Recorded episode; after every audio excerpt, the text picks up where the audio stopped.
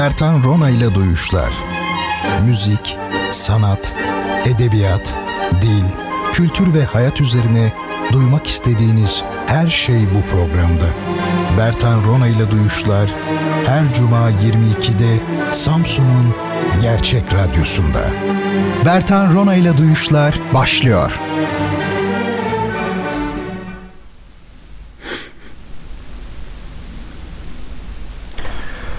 Sevgili dinleyicilerim, hepinizi sevgiyle ve saygıyla selamlıyorum. Nevi şahsına münhasır olan Bertan Rona ile Duyuşlar programı başlamıştır efendim ve sizler de Bertan Rona'yı dinlemektesiniz an itibariyle. E, görüşmeyeli iyi olduğunuzu ümit ediyorum. Her hafta Cuma geceleri saat 22'de Radyo Gerçek canlı yayınında sizlerle birlikte olmaktayım. E, sohbet kıvamında e, çoğu yerleri götürsek de kimi zaman daha ağır teorik konulara da girdiğimiz bir sohbetin içinde oluyoruz bu program çerçevesinde. Konularımız genelde sanat edebiyat olur bizim felsefe olur. E, bunun gibi işler e, sürekli olarak takip edenlerin malumudur. Son aylarda artık yardım kampanyalarımız da var. Ben bundan e, memnunum. E, bu program ikinci yılına yaklaşıyor. 15 Şubat'ta ikinci yılımızı idrak edeceğiz. Dolayısıyla e, bir gelişim söz konusu aslında baktığımda duyuşlar e, gelişmeye e, başlamış bu süre zarfında. Bu güzel bir şey. Hayata uygun bir şey. Yani önceden tasarlanıp böyle ortaya çıkan şeyler antipatik geliyor bana. Gerçekçi gelmiyor yani. Bu programda ilginç. Geçen böyle ilk bölümlerden birine baktım böyle. Çok naif geldi bana. E, ama bu normal ne bekliyorduk yani. Onu söylemek lazım lazım. E, şimdi programımızda bu e, gece de her cuma gecesi olduğu gibi mütevazı birkaç kitap hediye edeceğiz sizlere ama çok e, güzel kitaplar bunlar. E, bu kitapları tabi alabilmek için bir soruya cevap vermeniz gerekiyor. Bu soruyu doğru cevaplayan ilk kişi olmanız lazım. Ve cevabınızı bana nereden ileteceksiniz bilmeyenler için söyleyeyim. Twitter'dan ileteceksiniz. Bertan Rona hesabındadır bu fakir Twitter'da. Oradan Bertan Rona'ya mention olarak yazabilirsiniz dinleyebilirsiniz. E, yine program esnasında bazı görseller e, kullanıyorum. E, bu görselleri de sizlerle Instagram'dan paylaşıyorum. Orada da yine ben adım ve soyadım birleşik yazılacak şekilde bulunmaktayım. Bertan Rona olarak. Oradan da görselleri takip edebilirsiniz. Bazen resim analizi yapıyoruz. Hoş son aylarda pek yapmadık ama e, bazı şeylere bakıyoruz. Yani o bakımdan oradan da beni takip edebilirsiniz. E, bir de duyuşlar at gmail.com şeklinde bir e, elektronik posta adresimiz var. Maillerinizi lütfen oraya yazınız. Artık e, oradan takip edeceğiz. Programla ilgili her türlü maili. Efendim kitap kazananlar adlarını, soyadlarını, adreslerini, telefon numaralarını oraya yazacaklar. Onun dışında pek çok soru geliyor bana. Bazı haftalar çok fazla geliyor. Bazı haftalar hiç gelmediği de oluyor. Bu soruları da duyuşlar@gmail.com adresine e, yönlendirebiliriz efendim. Yani bertanrona@gmail.com sizin alıştığınız adres buraya yazıyorsunuz ama e, bu duyuşlar hesabına yazarsanız e, çok çok iyi olur. Şimdi efendim ee, şu anda bir mail geldi de bir taraftan da e, ona bakıyorum açıkçası. Peki ondan da bahsederiz program dahilinde. Şimdi bu haftaki hediye kitaplarım benim e, her zaman olduğu gibi 5 e, adet kitap aslında 8 adet. İlk 4'ü sorulara karşılık olarak verdiğimiz kitaplar ama bunların yanında bana ait bir kitabı da İstanbul'u izliyorum ağzım açık kitabını da ek olarak veriyoruz. Eşantiyon gibi düşünebiliriz. İlk kitabımız Cengiz Bektaş. Çok önemli bir mimarımız ve şairimiz. Onun Yaşama Kültürü adlı kitabı. Ee, Sadi Şirazi, Orta Çağ'ın ünlü İranlı şairi. Onun Rubayiler ve İlk Gazeller adlı kitabı. Rubayiler ilginçtir. Rubai kelimesi bana ilginç geldi. Daha doğrusu aslında Arabi kökenlidir. Dörtlük demektir rubai. Değil mi? RB hani Rabia diyoruz ya dört demek o da. Dördüncü demek daha doğrusu. Şimdi burada İranlılar Arapçasını kullanıyorlar. E, Araplar da dübeyt mesela diyor. O da iki beyt gibi. Onlar da Farsçasını kullanıyor. İlginç. Böyle şeyler olur mesela. Biz enfiye diyoruz diyorduk artık öyle bir şey pek kalmadı. Enfiye, anf, burun demek. Efendime söyleyeyim. Araplarda burun oti, burun otu. Onlar da Türkçesini söylüyor. Böyle şeyler olur. Anatol Frans Epikür'ün Bahçesi 3. kitabımız ve Necat Tamtürk'ün açıklamalı Yahya Kemal ontolojisi. Belli miktarda edebiyat öğrencisi de olduğu için aramızda dinleyicilerim arasında biliyorum. O bakımdan bu açıklamalı Yahya Kemal antolojisi ile Sadi Şirazi'nin Rubailer ve İlk Gazeller kitabı elbette onlar için ilgi çekici olacaktır. Bir de tabii Hafız Şirazi var. Hafız o tabii bir yüzyıl sonra yaşamış tabii daha büyük bir şair diyebiliriz. O da ilginçtir. E, klasik batı müziğinde de çok konu olmuştur yer yer yani öyle söyleyelim. Şimdi efendim e, zaman zaman sizle paylaştığım bu görseller ile gönderdiğimiz kitaplar arasında farklılıklar olabiliyor. Kitap aynı kitap ama başka bir yayın evinin mesela baskısı olabiliyor. Belli nedenlerden kaynaklanıyor bu. E, bunu da şimdiden söyleyelim. Yani klasik bir cümle olacak ama görseller ile ve farklılık arz edebilir falan gibi bir cümle ama aynı kitaptır onu emin olabilirsiniz. Bu kitapları bize daha doğrusu size e, Digivol görüntüleme ve güvenlik sistemleri firması hediye ediyor ve firmanın e, genel müdürü Selçuk Çelik Bey var bu işin başında. Ben kendisine e, çok çok çok teşekkür ediyorum dinleyicilerim adına bu güzel işi gerçekleştirdikleri için. Umarız hep birlikte oluruz. Onlar bizim kitap tedarikçilerimiz. Daha başka aslında pek çok projede de önümüzdeki dönemde beraber olacağız. Onu söyleyelim. E, Digivol görüntüleme ve güvenlik sistemlerinin e, aldığı kitap kitaplar başlangıçta sıfır kitaplardı ama sonradan biz şöyle bir karar verdik. İkinci el kitap alalım, daha fazla kitap alalım ve yardım işlerinde daha fazla e, imkan bulabilelim. Bu önemli bir şey çünkü ben siz sevgili dinleyicilerim bu konuda e, fedakarlık göstereceğinizi biliyor idim. Bu programı dinleyen insanlar herhalde temiz kitap olsun elimde diye e, dinlemiyorlar. E, kitap kitaptır. Ben de artık hayatım boyunca mümkünse sıfır kitap almayacağım. Böyle bir kararım var. Niye alayım yani? Zaten anormal derecede pahalı. Hiç gerek yok. Kitap kitaptır. Şimdi e, benim bir selam söylemem gerekiyor. 9 yaşındaki arkadaşım sevgili Agah şu an İstanbul'da büyük çekmeceden beni dinliyor. E, ona çok çok sevgilerimi iletiyorum. E, Bertan amcası onu unutmadı ve hiç unutmaz. E, bunu bilmesini istiyorum. İnşallah en kısa zamanda da sevgili Agah seninle buluşacağız. Tamam mı? Anlaştık mı? Evet ne demiştim? Her programda sana selam göndereceğim demiştim. İşte bak gönderiyorum. Peki efendim. Şimdi e, bizim bir tokat kampanyamız var. E, şu an yürümekte olan, devam etmekte olan. Ben açık konuşmak gerekirse yani bir itirafta bulunayım size. E, anormal yoğunluğundan dolayı yani bu üniversitedeki yoğunluğum, başka işler e, açıkçası tokat kampanyasına tam bir e, konsantrasyonla e, dönememiştim, bakamamıştım ama e, artık öyle değil. Dün e, bir tweet attım ben, tweet yazdım ve çok çok çok güzel dönüşler aldım. Önemli bir takım kuruluşlardan özellikle yazanlar oldu. Direkt mesajdan onlarla mesajlaştık. İnşallah Tokat kampanyamızı en kısa zamanda güzel bir şekilde sonlandıracağız. Yakışır bir e, kütüphane ile bin cilt kitabı hedeflemiştik. E, şu an için elimizde belli bir sayıda kitap var ama hani istiyorum ki parça parça göndermeyelim 500-500 bin kitabı bir defada gönderelim. Daha kitaplıklar da alınacak çünkü onları da alalım. E, nereden baksanız bincil kitap 10 kitaplığa ya sığar ya sığmaz. O bakımdan kitaplık da önemli tabi. E, ayrıca ben Fevzi Özen Bey'e de çok teşekkür ediyorum. E, dün ben yazdıktan sonra yine kendisiyle bir yazışmamız oldu. Twitter üzerinden tabi tanışmıyoruz. O vesileyle tanışmış olduk. E, kendisi de e, hiç bu işin içinde olmamakla birlikte olağanüstü e, çaba e, gösterdi sağ olsun. E, Vedat Özdemiroğlu ile çok değerli mizah yazarımız, senarist ve komedyen Vedat Özdemiroğlu ile e, bir telefon görüşmesi yaptırdı bana. Sağ olsun yani tamamen kendi inisiyatifiyle. Vedat Bey de e, sağ olsun destek olacağını söyledi mutlaka. Ben hepsine çok çok çok çok teşekkür ediyorum ilgileri için. E, benle irtibat halinde olan Balıkesir'den İstanbul'a kadar pek çok yerden kuruluşlara da çok teşekkür ediyorum. Bir hayli hız kazandık. 24 saat içinde oldu bu sadece. E, benim e, attığım tweet üzerine oldu. Bu harika bir şey. E, bir kere daha söylüyorum. Buradan duyanlar için de söylüyorum. Tokat için, Tokat'taki bir e, lisemiz için kütüphane kurmaya çalışıyoruz. Türk klasikleri, dünya klasikleri, bilim kurgu kitapları, tarih içerikli kitaplar, güncel roman, öykü ve şiir kitapları gerekiyor. Radyo Gerçek adresini internetten bulabilirsiniz. Benim şurada burada yani okumamın bir anlamı yok.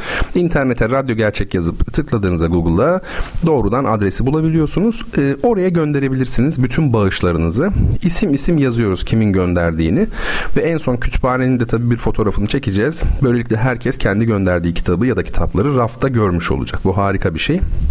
Ee, çok değerli hocalarımıza da e, Tokat'ta şu an bu e, kütüphanenin kurulmasını sabırsızlıkla bekleyen hocalarımızdan da istirhamım birazcık daha sabır. E, bu yardım işleri daha doğrusu kütüphane kurma meseleleri e, kolay olmuyor. Hakikaten kolay olmuyor. Yani şöyle zannediliyor dışarıdan ben de öyle zannediyordum.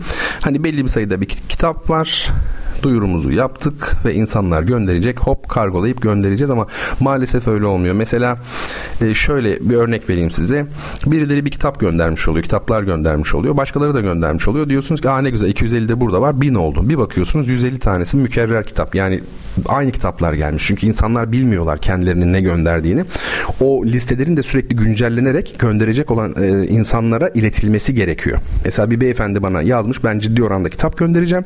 Ama şu an elinizdekilerin listesini bana gönderin ki e, oradan olmasın diyor. Haklı olarak. Dolayısıyla bir telefon trafiği yoğun. Yani kolay bir süreç değil. Ki kitap en kolay aslında toplanacak şey. Buna rağmen e, kolay değil. Anlayış rica edeceğiz birazcık daha. Bir de PTT kargo galiba kitapları çok uygun fiyata götürüyormuş. 3 liraya mı öyle, öyle bir şey söylediler yani ben bilmiyordum. Onu da tercih edebilirsiniz. Ee, buradan söylemiş olayım. Efendim önümüzdeki e, haftalarda e, internette online olarak etkinlik gösterecek olan çok cici bir düşünce atölyesi e, açılacak. Faaliyet göstermeye başlayacak. 1 Şubat'ta da e, atölye etkinliklerine başlıyor. Faunus Düşünce Atölyesi. Ben deniz bu düşünce atölyesinde danışman olarak yer alacağım. Her türlü şeyin danışıldığı kişi olarak yani öyle söyleyeyim. İnşallah batırmam ortalığı. Yani bana danışanların sonu ne olur düşünün yani. E, burada e, felsefe tarihi e, kursu öyle düşünelim olacak. Efendim e, dinler tarihi yine aynı şekilde tabii felsefi içerikli olmak kaydıyla ve etimoloji ve kültür tarihi şimdilik 3 atölye ile faaliyet gösterecek bu düşünce atölyesi. E, ön kayıtlar birkaç gün içinde başlayacak. Onu size duyurayım ve sizler e, ön kayıt yaptırarak yerinizi garanti altına almış olabilirsiniz. Çünkü yılbaşından sonra bir ay bir zaman kalmış oluyor. E, 1 Şubat çünkü derslerin, e, kursların başlama tarihi. ikişer aylık e, atölyeler şeklinde. Mesela siz diyelim felsefe tarihine kaydoldunuz. E, haftada iki e, gün atıyorum tamamen pazartesi ve çarşamba akşamları mesela birer saatten felsefe tarihi dersine girmiş oluyorsunuz. Bir interaksiyon içerisinde tabii bir tartışma ortamı içerisinde. E, iki aylık süre zarfında da bu 15 ders yapar. Dolayısıyla iki ay sonunda e, atölye tamamlanmış oluyor. 1 Nisan itibariyle yani iki ay sonra e, atölyeler baştan başlamış oluyor ve tabii 1 Nisan itibariyle artık e, klasik müzik olabilir, başka konular olabilir. E, atölyelerin kapsamı da genişleyecek. Bu ilk tabi e, adım olmuş olacağı için 3 atölye ile başlaması öngörülüyor e, atölyenin. Sizlere bunu duyurayım. Zaman zaman Twitter'dan da duyuruyorum. Şimdi yılbaşı yaklaşıyor. 25 Aralık Noel biliyorsunuz. Ecnebiler kutluyor bunu. İşte efendim Hristiyanların da kutladığı bir şey. Tabi 25 Aralık günlerin uzamaya başladığı bir tarih. O tarihte söylemişimdir muhtemelen. E, Kruxis bu haç takım yıldızı var. Yani bildiğimiz haç şeklinde olan öyle görünüyor baktığınızda takım yıldızı var. 25 Aralık'ta güneş onun battığı yerden doğduğu için işte onun üzerinde haçın üzerinde güneşin var olması. Yani güneş tanrısı da Hazreti İsa olduğu için yani güneş tanrısı Apollon'un bir takım özellikleri yüklendiği için ona. Dolayısıyla haç üzerinde güneşin çarmıha gerilmesi e, sembolü e, orada görülüyor. E, yani mesele bundan ibaret. Tabi takvim çok enteresan bir konu. Gerek bizde olsun e, yani İslam dünyasında doğuda gerek Çin'de gerek işte efendim batıda olsun e, çok ama çok çok ilginç. Defalarca çok diyorum farkındaysanız. Bir gün belki müstakil bir program bile yapılabilir. Çünkü 365 gün 6 saatte dönüyor dünya falan filan. O kadar basit değil. Yani her şey o kadar temiz olmuyor. Milimetrik sapmalar var, farklılıklar var. Artık e, saniyenin bilmem nereye eklenmesi var. İşte efendim e, bu Gregorius takvimine göre Gregorian takvime göre bilmem ne var işte 1600'lü yıllarda bir gün fazladan eklenmiş falan gibi yani hakikaten e, mühendislik adeta o bakımdan kolay işler değil takvim ama bugün dünya genelinde artık işte 1 Ocak'ta yeni yıl e, başlamış oluyor. Tabi dünya e, sadece güneşin etrafında dönmüyor sadece kendi etrafında da dönmüyor. Dünyanın başka hareketleri de var. Güneşle beraber hani Samanyolu galaksisinin etrafında da hareket etmiş oluyor. Onu da geçtim. Dünyanın ılım noktaları yalpa yapıyor. Ne demek ılım noktaları? Topaç bilirsiniz. Topaçın dönmesini görmüşsünüzdür. Topaç dönerken kendi etrafında döndüğü gibi de sağa sola böyle eğilerek döner. Küçük hareketler yapar. İşte dünya da aynen böyle dönüyor. Ancak bu tabi kabaca 25 bin yıl gibi bir zamanda oluyor bir turu. 25 bin yılda tamamlıyor. İşte bu zodyak dediğimiz yani felekler var ya burçlar bunlar da 12 tane her biri 2000 yıllık bir döngü olmuş oluyor. Bununla tabii kutsal metinler arasında bir e, astro e, ne diyelim sembolist ilişki var. Yani Hazreti işte atıyorum İbrahim'den 2000 yıl sonra Hazreti İsa geliyor. İsa'dan 2000 yıl sonra filanca peygamber gelecek gibi. Bunların hepsi konuşulur. Faunus Düşünce Atölyesi dinler tarihi kısmı çok tabii renkli olacaktır. Ona hiç şüphe etmiyorum. Çünkü bu tip konuların e, konuşulduğu yerler e, oluyor itibariyle baktığımızda.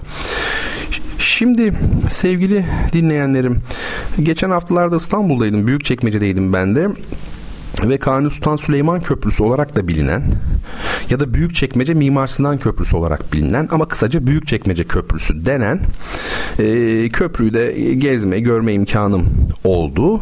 E, Sultan Süleyman tabi bunları da fotoğraf olarak paylaştım onu söyleyeyim. Sizler bakabilirsiniz.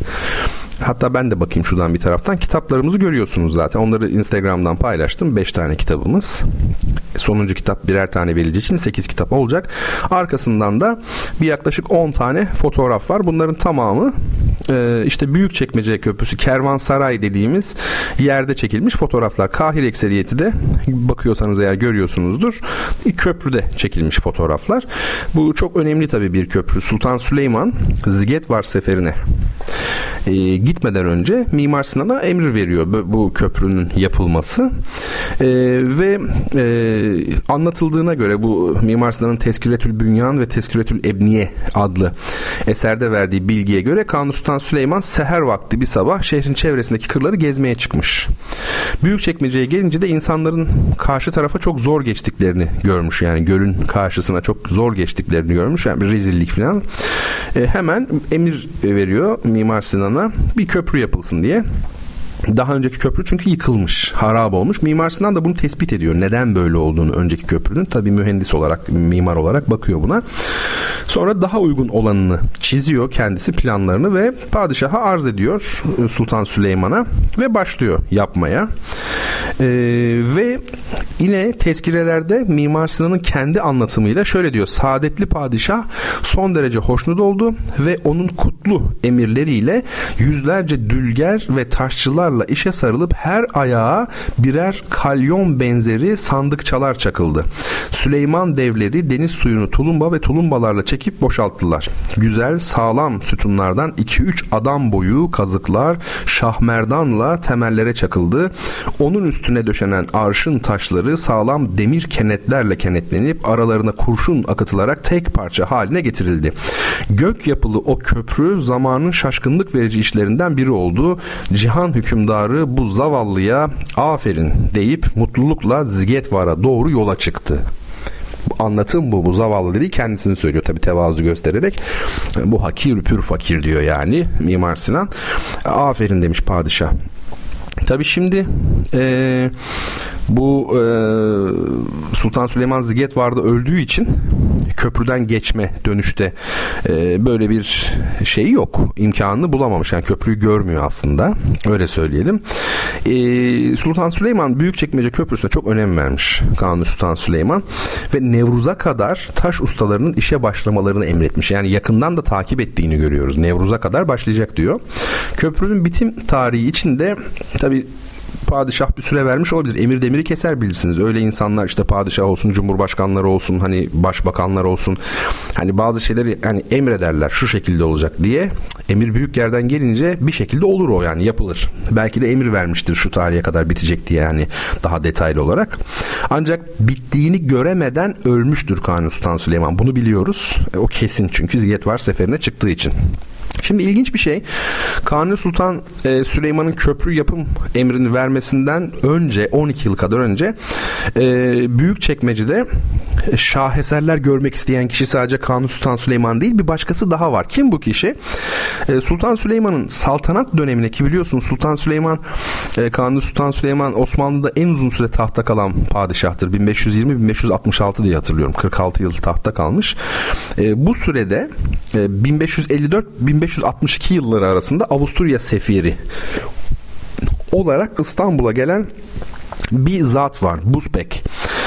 E, bu zat Osmanlı İmparatorluğunda gördüklerini ve yaşadıklarını tabi uzun mektuplar şeklinde kaleme almış. Dört uzun mektup. O dönemde hani Osmanlı'da bulunmak hani bugünkü Amerika değil Mars'ta bulunmak gibi bir şey Avrupa için. Çok ileri çünkü Osmanlı.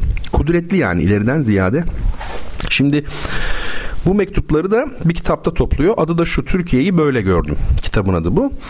Ee, bu mektupları üniversiteden arkadaşı olan Nikola Mişo'ya yazan Buzbek mektuplarında büyük çekmeceyi ve küçük çekmeceyi özellikle övüyor. Diyor ki Silivri'den ayrılıp İstanbul'a yaklaşırken denizin karaya doğru uzayan iki girintisi üzerindeki köprülerden geçtik. Bu yerlerin güzelliğini sanırım bir başka diyarda bulamayız. Ancak insan eli de tabiata yardım etseydi çok daha şahane manzaralara şahit olacaktık. Demek eksik bulmuş bakın biraz. Efendime söyleyeyim. Tabi Busbek bu köprüyü de anlatıyor. Ee, köprüyü beğenmemiş Busbek. Ee, bu nedenle de doğasına hayran olduğu bu yerlerde çok daha güzel yapılar aslında görebilirdik diyor. Şimdi çok enteresan. Mimar Sinan'ın köprüsünü beğenmiyor Busbek. Eee ama özür dilerim Mimar Sinan Köprüsü değil tabii ki. Önceki köprüyü beğenmiyor. Önceki köprü de şey hani hakikaten de ayakları falan çürümüş. Suyla beraber rezil olmuş bir köprü. Çok kötü. Ee, bu güzelliğiyle efendim çayırlarıyla işte gölüyle e, deniziyle körfeziyle neyse Buzpeki büyüleyen e, büyük çekmeceye tabii ne gerekiyor? Bir büyük bir e, dahinin o çok moda olduğu için söylüyorum. Ben biliyorsunuz Mimar Sinan'a dahi denilmesi beni rahatsız etmiştir hep. Büyük bir e, mimarın elin tabi değmesi e, lazım. Şimdi bu e, köprüyü kim seviyor en çok biliyor musunuz? Şaşıracaksınız belki. Çok alışıldık bir şey söylemeyeceğim size. Mimar Sinan'ın kendisi çok sevmiş bu köprüyü. Yani kendi köprüsünü çok sevmiş. Zaten benim şaheserimdir diyor köprüler arasında ama. Biliyorsunuz onun şaheserimdir dediği hangisi? e, hangi eser? Selimiye Camii'dir. O bu biliniyor ama köprüler arasındaki şaheserimdir dediği eser e, Büyükçekmece Köprüsü. E, onu e, şey yapalım, söyleyelim. Şimdi şöyle diyor Mimar Sinan. Mimar Sinan'ın yazdığını okuyalım. Hazreti Şah bu kuluna buyurdu. Hazreti Şah dediği kim? Tabii ki padişah. Hazreti Şah bu kuluna buyurdu. Yapayım denize yol gibi bir köprü. Gök kuşağı gibi kemerler çektim göğe. Bir oldu halk için denizle kara. Temeli atıldı denizin dibine, erişti binası göğün yücesine. Tamamlandı Allah'ın yardımıyla o ulu köprü büyük çekmecede. Gece gündüz sebep oldu duaya, geçit oldu hep zengine, fukaraya. Şaşılası hoş bir köprüdür, eşsizdir. Uzun boylu, hilal kaşlı bir güzeldir. Ayakları toprağın ta altına iner, kemerleri göğün tepesine çıkar. Her bir kemeri direksiz göğe benzer, deryanın içinde nun harfine döner. Nasıl böyle alçak gönüllü olmasın dünyanın insanı basıp geçiyor üstünden. Tabi bu o dönemin dilinden bugüne çevrilince bütün kafiyesinin uyumunu kaybetmiş kötü bir anlatım olmuş ama içerik açısından bizim için önemli. Ne diyor? Uzun boylu hilal kaşlı bir güzeldir diyor kendi köprüsüne. Şaşılası hoş bir köprüdür eşsizdir diyor. Şimdi Sinan bunu söylüyorsa bir sebebi vardır. Bizim göremediğimiz bir sebebi olmalı. O tabi mimari, estetik ve teknik açıdan bakıyor. Demek ki gerçekten de şaheserimdir diyeceği kadar var.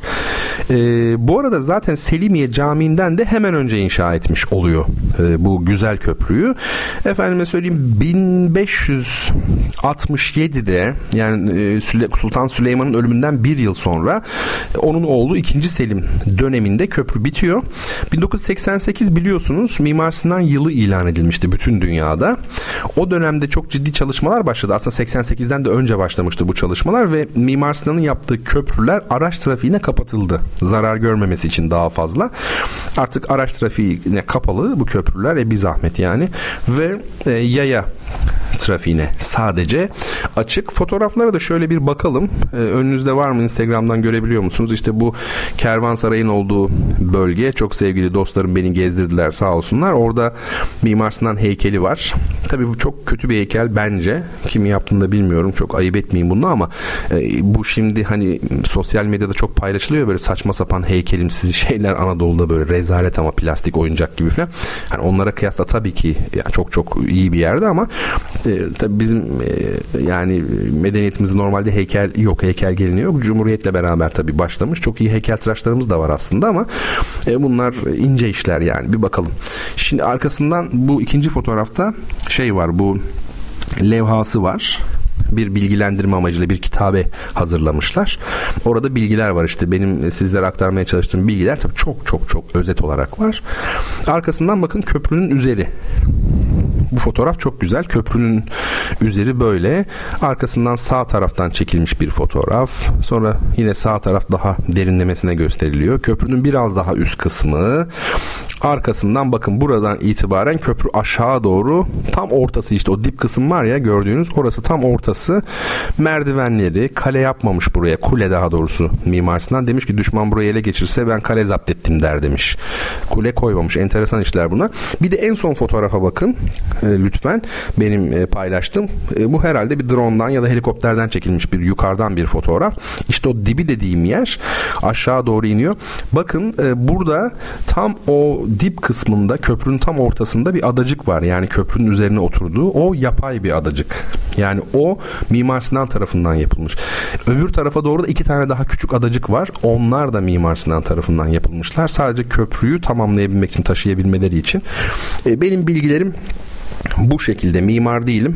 E, hata etmiş olabilirim. Sevgili dostlar düzeltirlerse de son derece mutlu olurum. Hüseyin Demir demiş ki Anatol Frans rastı oldu demiş. Ne güzel demiş. Şöyle demiş Hüseyin Demir. Bir iyilik yaptımsa bunu bencilliğim yüzünden yaptım. Kişi başkalarının yıkımında kendi yıkımını görür. Başkalarını acırken aslında kendine acır. Gerek yapı gerek alın yazısı yönünden kendine benzeyen bir insana yardım etmekle aslında kendine yardım etmiş olur demiş ee, sevgili Hüseyin Demir ve bu eski tweetinde alıntılayarak Anatol Frans rastı oldu demiş. Ne güzel. Sevgili Hüseyin e, dedenin, dede efendinin e, ayiniyle ilgili isteğini de unutmuş değilim sakın öyle düşünme ve Tokat kampanyası ile ilgili en büyük yardımı sevgili Hüseyin ve çok yakını Emine Hanım gerçekleştirdiler onu söyleyeyim. Hani isim olarak belki söylemem uygun değil. Bu işler de zor. Kimisi diyor benim adımı söyleme, kimisi diyor söyle filan. Ama çok ciddi anlamda katkıları oldu. Yani şu ana kadarki en en en büyük katkı. At, asla unutmuş değilim. Görmüyor, göz ardı ediyor değilim. Bunun bilinmesini istedim. Tekrar tekrar teşekkür ediyorum. Şimdi güzel bir fusion dinleyelim. Öncelikle bir müzik dinleyelim. Uzun bir konuştuk başlangıç için. Fusion e, herhalde 1960'larda 70'lerde ortaya çıkmış cazdan, rock'tan esintiler taşıyan, Latin müziğinde esintiler taşıyan çok renkli bir tarz. Chick Corea bunun ilk ve güzel örneklerini vermiş. Ben öyle biliyorum. Caz tarihi konusunda iyi değilim ama e, aklımda böyle kalmış. Şimdi bizde e, sevgili Okan Ersan var, gitarist. O, o fusion tarzını e, devam ettiriyor bildiğim kadarıyla. Shine adlı bir şeyi var. E, kompozisyonu var. Çok güzel müzik. E, birazdan onu dinleyeceğiz ama e, kitap hediyesi için ben sorumu da sorayım size. İlk kitabımız neydi? İlk kitabımız ha, o da bir mimarın Cengiz Bektaş'ın bugünün Mimar Sinan'ı Cengiz, Cengiz Bektaş'ın Yaşama Kültürü adlı kitabı. Bu kitabı elde etmek için Bertan Rona Twitter adresine mention olarak yazan ilk kişi olmanız lazım. Doğru cevabı. Peki sorayım ben şimdi.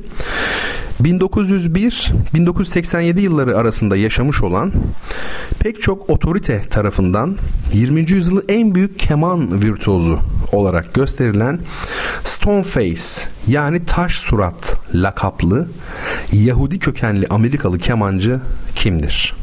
Stoneface lakabı bu. Peki Shine Okan Ersan müziğimizi dinleyelim ve ardından kaldığımız yerden devam edelim sevgili dinleyicilerim.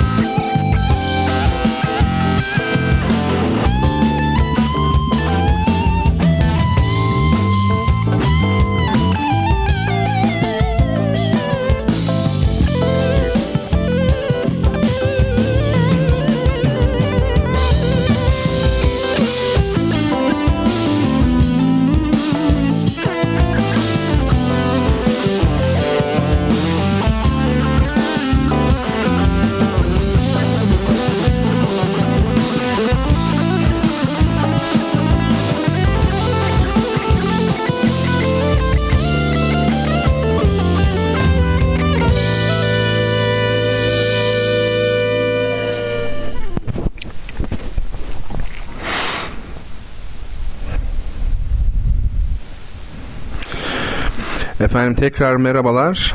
Duyuşlar kaldığı yerden devam ediyor. Yine bir müddet Bertan Rona'ya maruz kalacaksınız. Üzgünüm yani sizin için.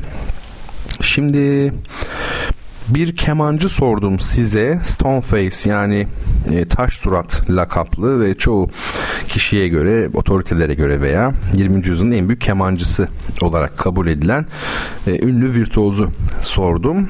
Kimdi? E, Yaşa Halfetz doğru cevap tabii. E, Mesture Hanım Mesture Akkoyun doğru cevabı vermiş oldu. Kendisini tebrik ediyorum.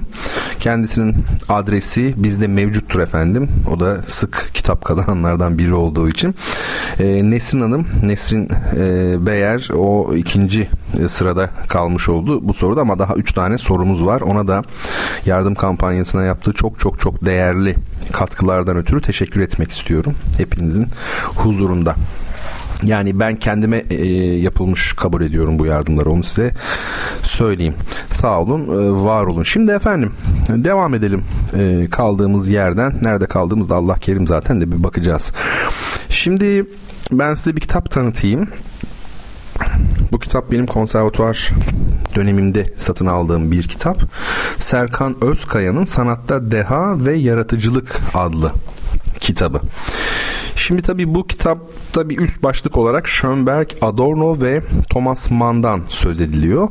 E, bu isimler üzerinde durmak lazım. Şimdi iki dünya savaşı arasındaki dönem yani kabaca e, 1910'lar ile 1940'lar arasındaki dönem pek çok sanat dalında olduğu gibi müzikte de romantizmin e, kendini gösterdiği bir dönem. Onu söyleyelim. Ve e, müzikte romantiz, e, e, müzikte modernizmin özür dilerim. Müzikte modernizmin önemli isimlerinin başında da Schönberg geliyor. Atonal müziği sistemleştiren bir besteci.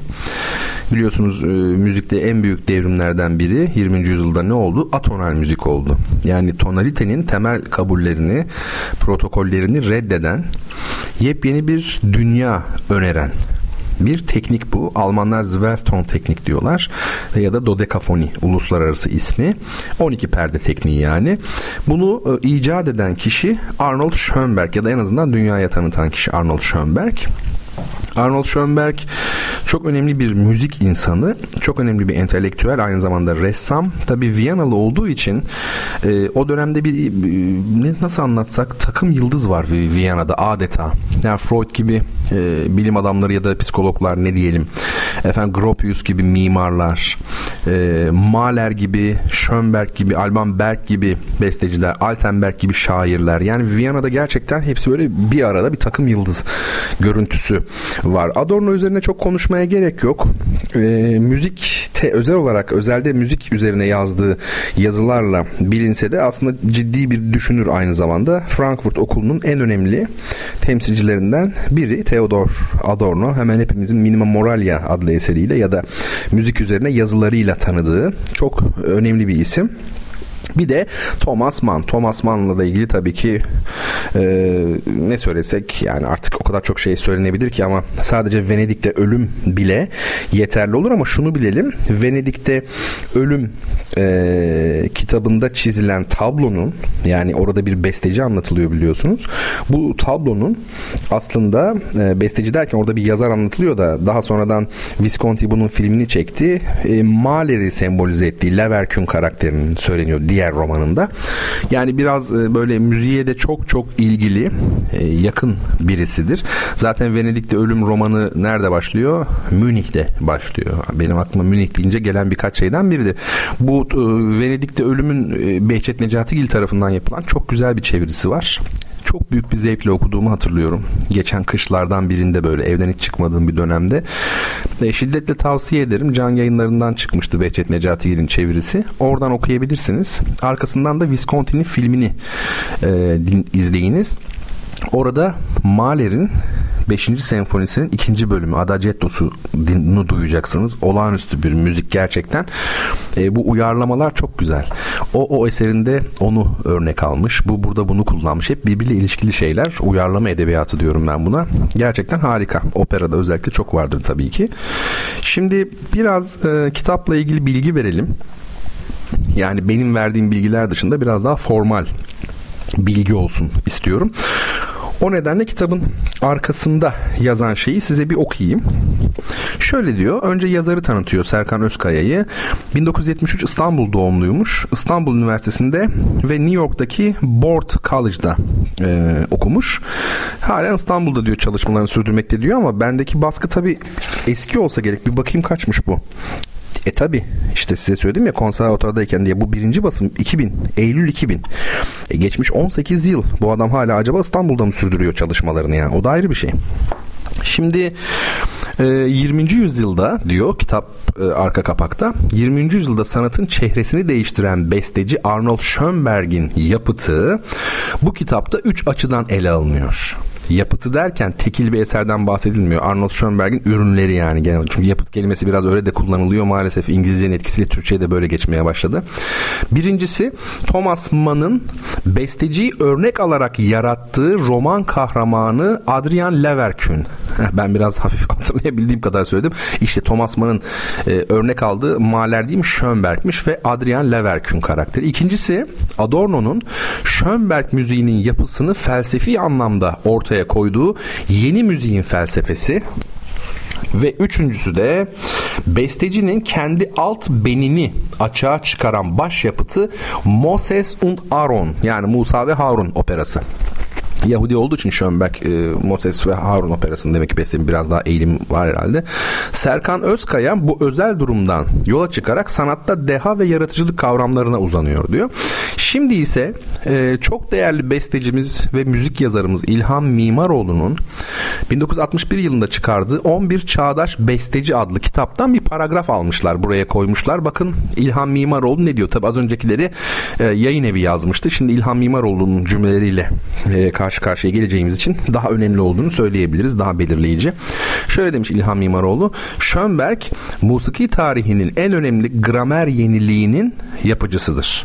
Tonal düzenden ayrılmış, önce tonalite dışı bir musiki yazmış, sonra da tonal düzene bağlanmadan musiki yazmayı kolaylaştıran 12 nota düzenini kurmuştur. Ben size bahsetmiştim ya. Fakat getirdiği yeni grameri eski biçimlere uygulamış, eski duyguları anlatmış, eski davranışları tekrarlamıştır.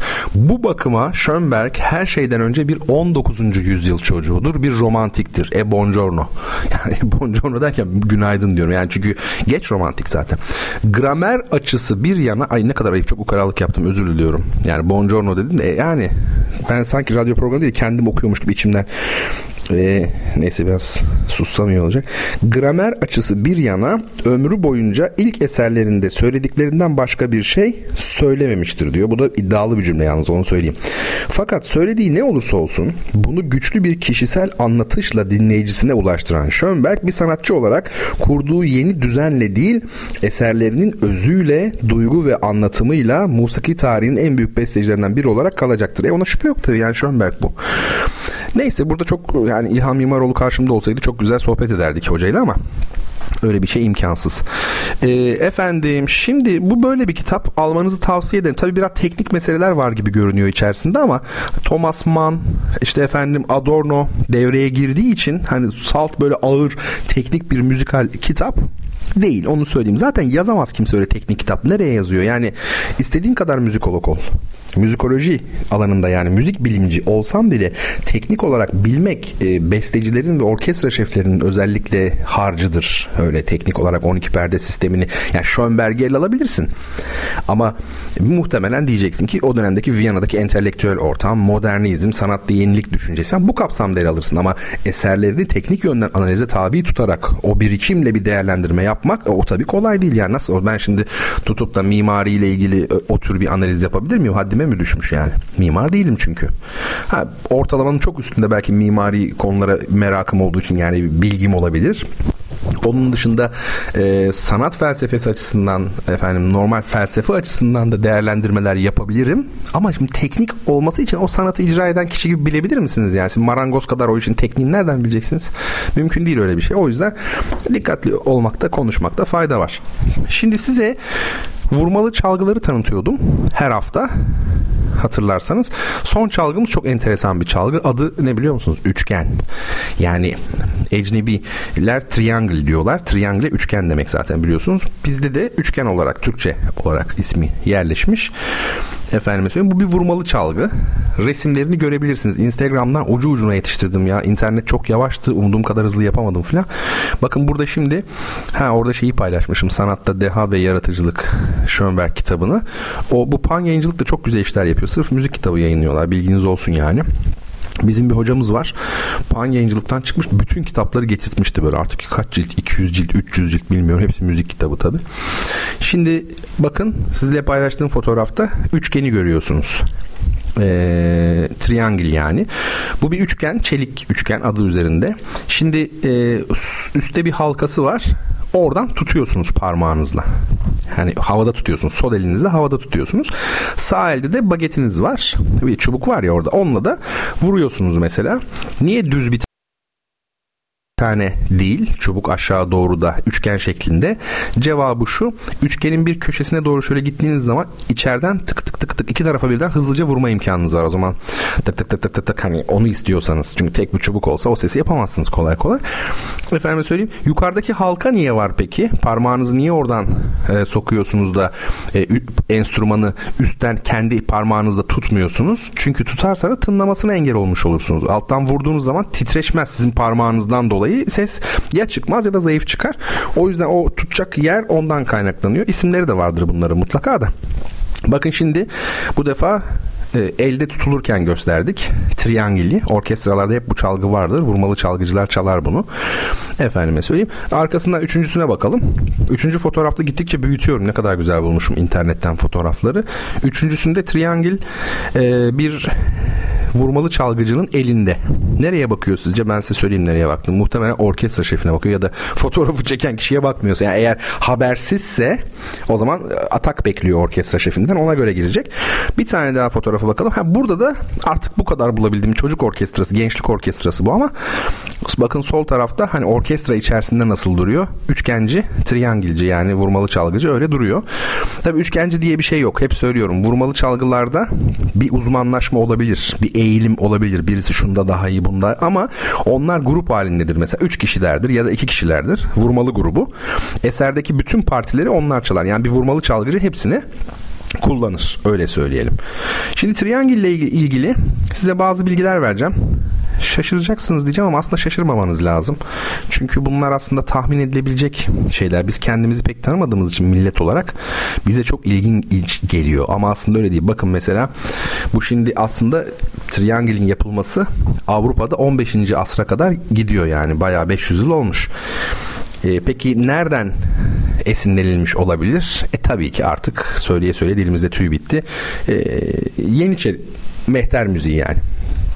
Çünkü e, Türk kültürünü esasen ilk olarak nerede görüyorlar, öğreniyorlar? Yani ilk temas nerede? Askeriyede. Yani o askeri seferler, savaşlar dolayısıyla işte belki de birinci Yıldırım Bayezid hani Yıldırım Bayezid zamanında birinci Bayezid o var ya işte Nibolu efendim arkasından ikinci Murat zamanında işte Varna, Kosova ya bu savaşlar tabii e, Haçlılarla Ha, onun dışında tabii ki daha evvel Haçlı seferleri yapıldı. Bütün Anadolu'dan geçerek gittiler. E, ama hani Osmanlı özelinde konuşacak olursak mehter müziği anlamında söylüyorum. Bu, bunlar önemli. E, o zaman Turkeri diye e, anılan kompozisyonlarda çok kullanılmış bu çalgı. Şimdi benim önümde bir bilgiler var. Oradan okuyacağım, okuyorum daha doğrusu size. Şimdi ben size hangisi doğru hangisi yanlış söyleyeceğim. Diyor ki Wolfgang Amadeus Mozart, Joseph Haydn, Franz Joseph Haydn ve Ludwig van Beethoven üçgen çalgıyı eserlerinde ritim sağlamak için tutumlu bir şekilde kullanmışlardı. Peki kabul. Bu çalgıya baş köşeyi veren ilk eser Franz Liszt'in birinci piyano konçertosu oldu. Tamam. Evet bu çünkü orada çok ünlü bir şey var hakikaten. Bu eserde üçüncü bölümde üçgen çalgı yani triangil solo çalgı olarak kullanılır ve bu nedenle bu konçerto Triangle konçertosu ismini alır. Peki Wagner bazı eserlerinde örneğin Lohengrin operasında ünlü gelin korosu var ya meşhur çok meşhur. Orada triangülü bayağı bir kullanıyor. E, modern bestecilerde Hans Pot Mi Majör Senfoni adlı eserinde triangüle geniş yer vermiş. Valla ben Hans Pot'u ilk defa duydum. Doğrudur yani vermiştir. E, sonra diyor e, orkestra şefleri bu çalgının rolünü azaltmışlardır. Bu ne demek yani orkestra şefleri azaltamaz ki bir çalgının rolünü. Yani besteci nasıl yazdıysa orkestra şefi onu yönetir. Orkestra şefi hani kolay kolay öyle şunu çıkarayım bunu koyayım diyemez. Özel durumlarda onu yapar ama hani Bu olacak şey değil. Zamanımızda diyor üçgen çalgı diyor. Yani üçgen aslında çalgısı fazla üçgen. Klasik batı müziği orkestralarında vurmalı çalgı bölümünde bulunmaktadır. Bu tamamen doğru müzik. Ondan sonra da bu işte Wikipedia kaynağı. Oradan bir şeyler falan söylemiş rock gruplarında falan. Tabi popüler kısmını bilmiyorum ama ana hatlarıyla biz e, mehter müziği ve asyatik bu ordu geleneğinin etkisiyle geliştirildiği kesindir yani ona açıkçası e, itiraz etmenin bir anlamı yok. Şimdi ben geçen haftalarda bayağı bir şiir okudum ama dedim ki ya programda ben ne güzel öykü okuyordum. Kısa kısa öyküler böyle küçük küçük. Uzun zamandır hiç şey yapmadım. Bir e, onu şey yapalım bakalım. Size bir tane okuyayım. Şu öykünün güzelliğine bakar mısınız? Dikkatli dinlerseniz uçarsınız öyle söylüyorum. Yani online çekin. o kadar güzel bir öykü ki insan psikolojisini müthiş derinden kavrayan yani böyle ironik müthiş e, yazarını ismini cismini söyleriz sonra. Güverteyi aydınlatan hüzünlü ampulün ışığında dört kişiydiler. Sarı saçlı bir kadın, çiğ et kokan bir kasap, dazlak başlı bir profesör, bir de ağzında piposu delikanlı.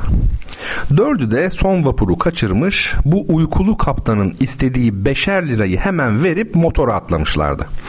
Motor şimdi karanlık suları yara yara ilerlerken sarışın kadın bacak bacak üstüne atmış sigara içiyor, dumanını da şahane tavırla gecenin serinliğine savuruyordu.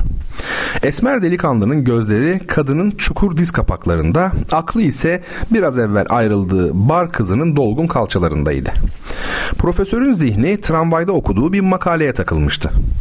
Kasaba gelince o hem fıstık yiyor hem toptancının yolladığı son faturayı düşünüyordu. Hadi Karaman'a 150 yazdığı neyse ne fakat dağlıçı ne demeye 180'den hesap ediyor herifçioğlu? Gece yıldızsız, deniz hafif çalkantılıydı. Bordaya vuran küçük dalgaların serpintisi ara sıra muşamba şilteleri ıslatıyordu. Motor artık modayı kalamışı da geride bırakmış, adalara doğru yol almaya başlamıştı. Sarışın kadın üşümüş olacak ki birden kalktı, rüzgardan uçan eteklerini tuta tuta içeri kameraya doğru yürüdü. Fakat içeri girmesiyle başının dönmesi bir oldu. Burası yanık benzinle karışık, kızgın demir kokuyordu. Kadın hemen bir pencere açıp önüne oturdu. Sonra yeni bir sigara yakıp dışarı üfürdü. Çamlıca sırtlarında iki uçak savar ışıldağı karanlık gökyüzünü tarıyorlardı. Işıldakların biri sağdan sola kayarken öbürü soldan sağa doğru iniyor ve ikisi ortada bir yerde birleşince husule gelen göz alıcı ışığı seyretmek doğrusu pek ömür oluyordu. Sarışın kadın dalmış bunlara bakarken hemen biraz ötesinden denize ateş böceği gibi bir şey uçtu. Bunu bir başkası, bir başkası daha ve nihayet ardı arası kesilmeyen birçokları takip etti. Kadın dalgın gözlerle bir müddet hiçbir şey düşünmeden birbirini kovalayan bu acayip böceklerin çini mürekkebi gibi siyah denizde teker teker eriyişlerini seyretti. Sonra birden deminki kızgın demir kokusunu hatırlayınca yerinden fırladı. Kaptan kamerasına geçen kapıdan dışarı şimdi hafif bir duman sızıyordu.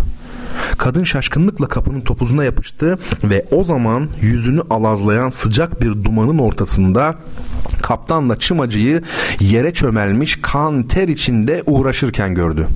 Bayılacak gibi oldu bir an. Sonra yanıyoruz, imdat, yanıyoruz diye kendini dışarı attı. Bu feryat güvertenin üstünü bir anda allak bullak etmişti. Kadın kaptan kamerasının kapısını açık bıraktığından şimdi dumandan göz gözü de görmüyordu. Kasap şaşkınlıktan oturduğu minderi kucaklamış, profesör ise motorun tek tahlisiye simidini boynuna geçirivermişti.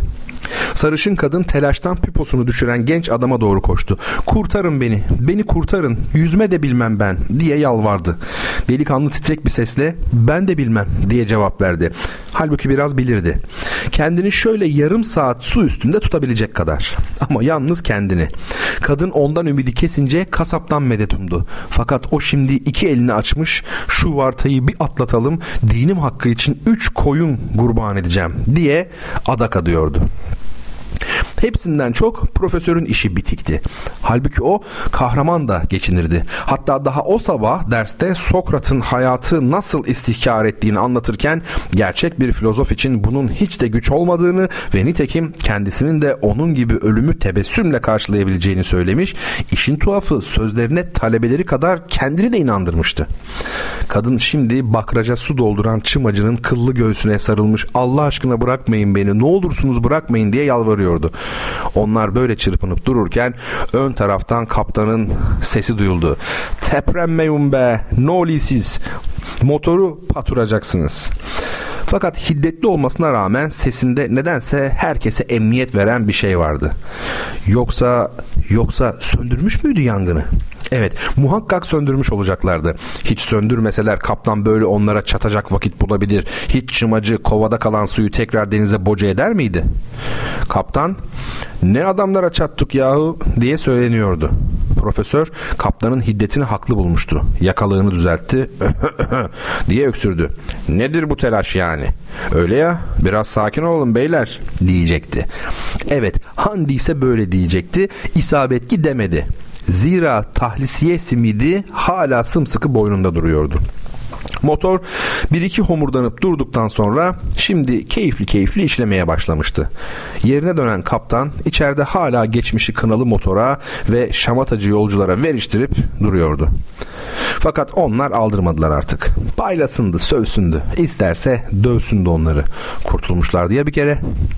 Çımacı ileride kolunun yeniyle terini siliyordu. Belli ki bu hengamede kaptandan çok o yorulmuştu. Bir çeyrek dakika sonra her şey artık normale dönmüş bulunuyordu. Sanki rüzgar o boğucu dumanla beraber ölüm korkusunu da güvertenin üstünden silip götürüvermişti.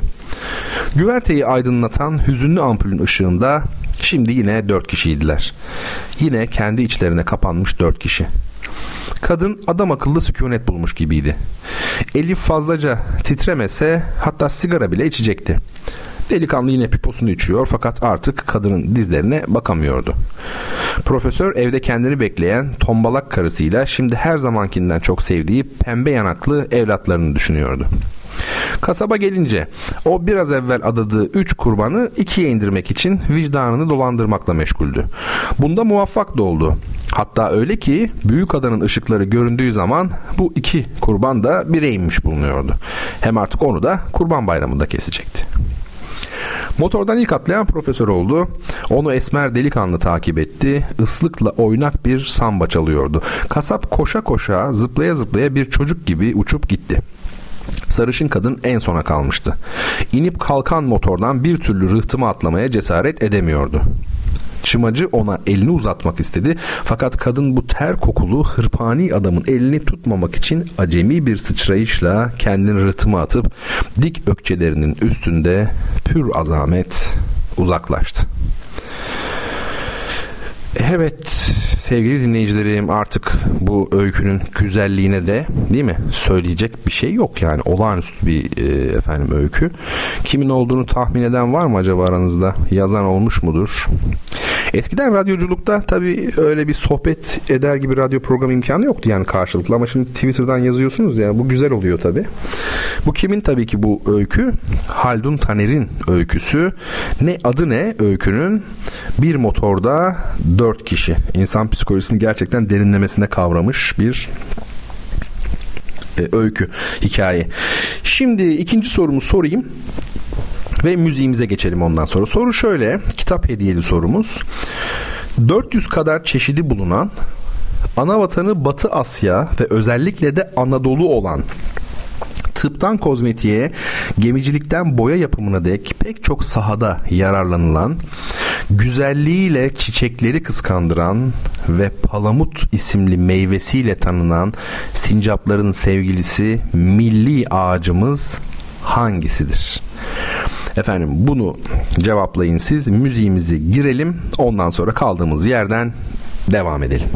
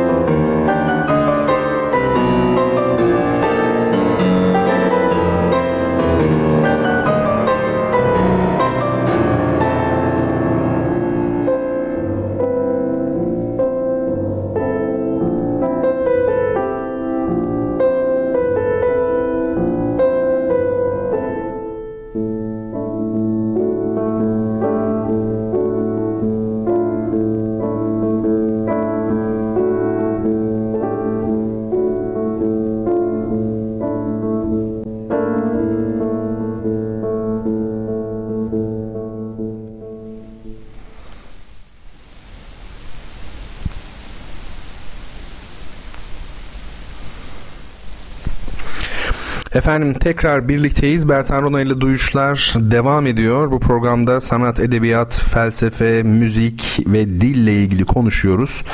Samimiyiz, e, içteniz. Değil mi? Rol yapmıyoruz. Kimse yapmıyor. Dinleyicilerim de öyle insanlar. Ben öyle hissediyorum yani. Bir kısmını zaten tanıyorum çünkü. çok mütevazı bir programımız değil mi? Dinleyicimiz çok az. O yüzden hep söylüyorum. Kitap kazanma e, ihtimali en yüksek program bu program değil mi? Sayı az olduğu için küçük bir kitaplık kurabilirsiniz yani aylar içerisinde. Peki şimdi ben size bir efendim e, soru sordum ve bu sorunun cevabını istedim. Ancak bu sorunun cevabını almadan önce e, yine duyurumu tekrar edeyim. Tokat'ın e, bir ilçesinde bulunan güzelce bir lisemiz için, güzel bir lisemiz için kütüphane kuruyoruz. Bin cilt e, kitap toplamayı hedefliyoruz. Sizlerden ricam internette çok rahat bulabileceğiniz radyo gerçeğin e, adresine, posta adresine Elinizdeki Türk ve dünya klasiklerini, öykü, roman ve şiir kitaplarını, tarih ve bilim kurgu kitaplarını gönderiniz. Birinci el ya da ikinci el olması fark etmez. Önemli olan e, kütüphaneyi kurabilmemiz. E, hepinize çok çok bu konuda teşekkür ediyorum. E, bir hayli destek var. E, Van yardım kampanyamızı sonlandırdık. Arkasından şimdi Tokat kampanyamız var. Ondan sonra başka bir kampanya gündeme gelecek ama Tokat'ı layığınca halledelim. Benim görüştüğüm, görüşeceğim bazı iş adamları var, girişimciler, genç. Bakalım onlardan da Tokat'taki kampanyamız için kitaplıkları almaya çalışacağım. Yani tedarik etmelerini sağlamaya çalışacağım. Güzel olacak inşallah. Güzel bir kütüphane e, kuracağız. Herkese çok çok teşekkür ediyorum. Şimdi sorunun cevabını vermeden evvel Nesin Hanım bir mail göndermiş. Eee teşekkür ediyor. Geçen hafta kazandığı kitabı aldığı için. Ayrıca Tokat'taki e, lisede kurulacak kütüphane için kitapları da postaladığını belirtiyor. Zaten elimizde vardı. Demek başka da gönderdi kendisi. Sağ olsun, var olsun sevgili Nesrin Beyer. Çok teşekkür ediyoruz. Bana da teşekkür etmiş. Ben de kendisine çok çok teşekkür ediyorum. Ee, sağ olsun, var olsun. Ve sevgili Ezel Lezgin adı güzel. Diyor ki enstrümanların ortaya çıkışı, son şeklini alması ve tarihsel gelişimine dair neler duyabiliriz sizden? Valla bu konuda benden öyle çok şey duyarsınız ki artık feleğiniz şaşar yalvarmaya başlarsınız. Hocam ne olur yeter artık anlatma diye. Çünkü bu söylediğiniz enstrüman bilgisi dersi konservatuvarlarda bir dönemlik değil de bir yıllık bir ders. Yani bir yıl boyunca bunlar anlatılabilir. Ee, her bir enstrüman nasıl e, ilk defa oluştu? Bu konuda bilgilerimiz nelerdir? Ama tabii daha önce organoloji dediğimiz bir disiplin var müzikoloji içerisinde. Çalgı bilimi. E, çalgılar nasıl sınıflandırılır? E, bu konuda antropolojik veriler nelerdir mesela? Yani e, hakikaten bir temeli var. Ondan sonra da daha teknik. Bugünkü senfoni orkestrasındaki çalgılar mesela nerelere e, nerelerden geliyor? Bunlar konuşulabilir. Bir de tabii daha böyle hani e, sosyokültürel açıdan bakılarak biraz etnomüzikolojik belki açıdan e, bakılarak e, biraz felsefi konulara da girilebilir. Mesela elektro bağlama ve onun ifade ettiği değerler onun sembolize ettiği değerler ne isim geliyor mesela elektro bağlama deyince aklımıza işte düğün ortamları geliyor. E, profil olarak baktığımızda çok böyle üst düzey bir sosyokültürel profil gelmiyor mesela. E, kimi insanlar hatta pek çok müzisyen işte elektro bağlamayı e, enstrüman kabul etmiyor ama mesela bana göre bu çağın teknolojisiyle ortaya çıkmış son derece özgün, hiçbir şeye benzemeyen bir çalgı elektro bağlama. Ee, çok acayip sıra dışı bir şey yani. Ve bu da bir enstrüman yani. Niye elektro gitar enstrüman değil mi yani? Mutlaka keman gibi mi olmak zorunda enstrüman? Keman da kendi döneminin teknolojisiyle üretilmişti. Yani böyle konulara kadar uzanır. O bakımdan bunun için ya bir müstakil program yapmak gerekir ya soruyu biraz özelleştirmek lazım. Hocam şu çalgıyı bize anlatın gibi ki zaten biz bütün çalgıları da ele aldık. Ee, sorularınızı beklerim. Yine bu şekilde lütfen bana yazın. Şimdi İskenderiyeli Aziz Clement Fransızca hep öyle diyorum Clemens e, nickname ile yazan bir sevgili takipçim var dinleyicim var doğru cevabı ilk o vermiş ve ne demiş meşe tabi bizim Anadolu'nun e, ağacı esas bizim medeniyetimizde, kültürümüzle, vatanımızla özdeşleşmiş olan ağaç meşedir aslında. Bunu Halikarnas balıkçısının kitaplarından okuyabilirsiniz. Değil mi? Hepimiz kaç yaşındayız mesela ama bu bilgi neredeyse hepimiz için çok yeni bir bilgi. Yani Anadolu eşittir meşe gibi. O bakımdan meşe palı, palamuttan tabii e, biraz kopya verdim ben size. İskenderiye Aziz Clemens e, şeyi bu siz söyleyin adını ilk cevap verdi. Böylelikle o da e, ikinci kitabı kazanmış oldu. Sevgili Şura ikinci oldu. Şuracığım ikinci oldu. Sevgili Şura ve sevgili Gülçin yarın beni ziyarette bulunacaklar. Şehir dışından geliyorlar. Ben de çok mutluyum onlar geldiği için. E, çocuk gibi seviniyorum. Onları kandırmaya çalışacağım daha çok kalmaları için. E, bakalım yani şehir dışından e, ziyaret ediyorlar. Ne kadar bir jest yani bu. Sağ olsunlar. Hem sohbet edeceğiz, hasret e, gidereceğiz. E, bakalım yarın bekliyoruz kendilerini. Şimdi sevgili Hüseyin Demir de yazmış. Efendim Ronas yazmış. Ben Rona'yım bir de Ronas Ceyhan var. Değil mi? Rona Ronas. Mesture Hanım her zamanki gibi çok kibar. Emin olmamakla beraber meşe ağacı diyorum demiş. ne kadar zarif. Ee, efendim başka kavak diyen var. Kavak değil. Kavak ağacı da tabii çok doğru aslında. Yani Kayseri tarafında İç Anadolu bozkırlarda çok görülür. O suların kenarında falan ama değil. Mustafa Kemal de meşe demiş. Umarım iyisindir Mustafa Kemal'cim. Evet. Her şey yolunda. O zaman ikinci kitabımızı da gönderdik. Programımız gümbür gümbür bugün devam ediyoruz. Şimdi geçen şöyle bir şey oldu. Biraz sohbet edelim. Twitter'da e, ben e, kişisel olarak kitap hediye ediyorum. Yani bunun radyoyla, duyuşlarla veya işte önümüzdeki dönemde kurmayı planladığımız vakıf la hiçbir alakası yok. Kişisel olarak ben Bertan olarak ne yapıyorum? Dinleyicilerime haftada iki defa pazartesi ve perşembe günleri şey yapıyorum. Kitap hediye ediyorum yani. İki defa mı bir defa herhalde yapıyorum. Bir defa bir defa hediye ediyorum. Efendim söyleyeyim bu ne? Bu Haldun'cum e, mesajını aldım. İmajinasyon kelimesinden bahsedeceğim hiç merak etme. O zaten notlarım arasında var. Mail yazmış Haldun şimdi. E, şimdi benim kişisel hediyem dediğim gibi yani şeyler, kitaplar. Şöyle e, yazmış bir takipçim veya takip etmeyen biri bilmiyorum. Bu kitapları arkadaşına hediye etmediğini nereden bileyim? Bir kere tanımadığımız insanlara değil mi? Sen diye hitap etmemeliyiz. Bu kitapları arkadaşına hediye etmediğini nereden bileyim? İki, hangi kritere göre hediye ediyorsun? Şimdi sorular sert tabii. Hem de senli benli. Hiç sevmediğim şey. Zarafet benim için en önemli şeydir. E, şimdi e, ama e, Twitter dediğiniz şey bir sosyal medya. insanların birbirine bazı konularda soru sorma hakkı vardır. Ben her zaman böyle düşünüyorum. Bizim medeniyetimizde ne yazık ki bu yok. Hani hesap sorma, yani demokratik olarak bir haktır bu. Yani şöyle yazmış o da. Yani başkasına ver yani buradan hediye ediyorum diyorsunuzdur diyor. Arkadaşınıza hediye ediyorsunuzdur diyor. Nereden bileyim diyor. Şimdi baktığınız zaman soru da mantıksız değil hani. Tabii ben şey yapamıyorum yani Twitter'dan cevap vermiyorum. Birincisi vermek istemediğim için vermiyorum. Çünkü uzuyor. Bazen şöyle şeyler oluyor. Mesela bir şey yazıyorum. Arkasından bir cevap geliyor ona. Hani dışarıdan birinin yerine koyuyorum kendimi. Cevabı okusa yani cevap daha doğru gibi. Benim yazdığım çürütülmüş gibi. Aslında öyle değil. Onun envai çeşit onun da cevabı var ama o saatlerce onunla uğraşamam. Bir de e, takipçi sayısı belli bir noktayı geçtikten sonra artık bilmiyorsunuz. O kadar kalabalıklaşıyor ki bazen.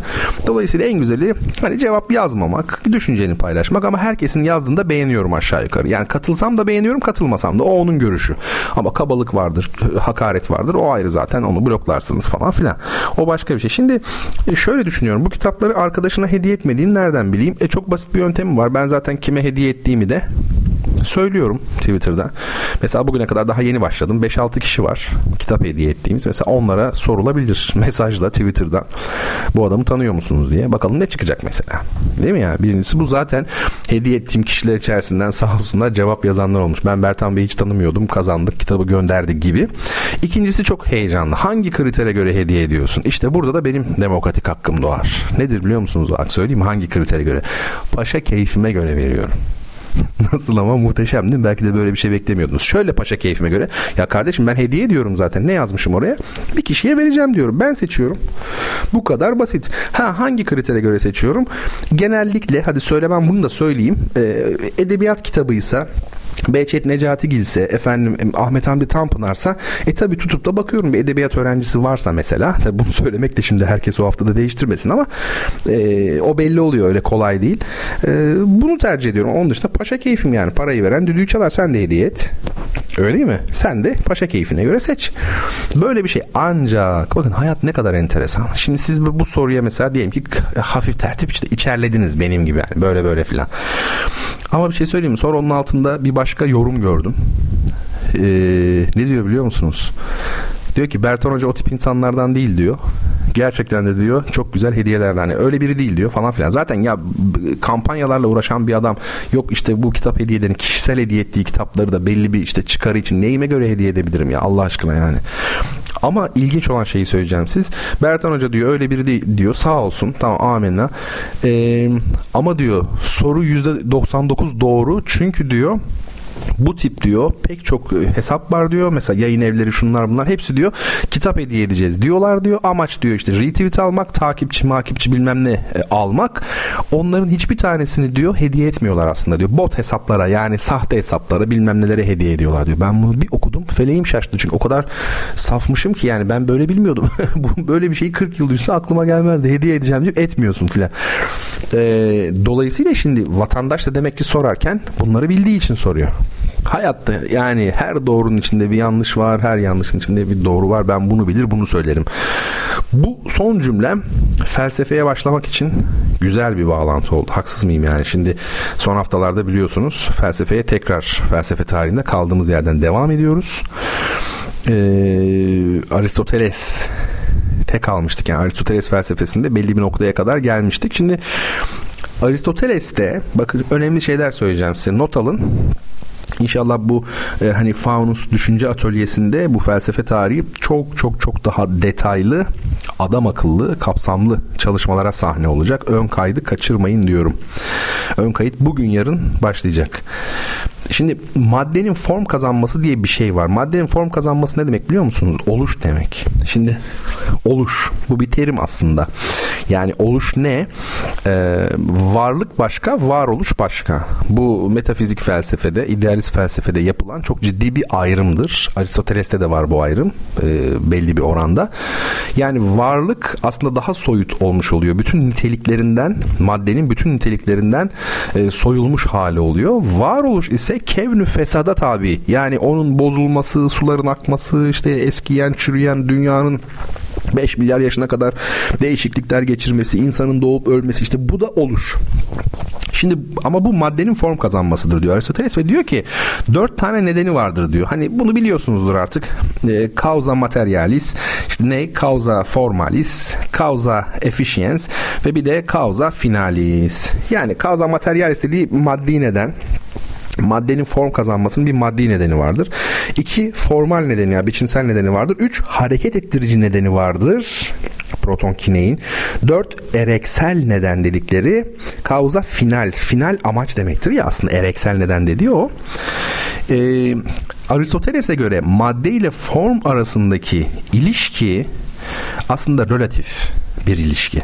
Mesela bakın şimdi Aristoteles'in parlak düşünceleriyle sizi baş başa bırakacağım.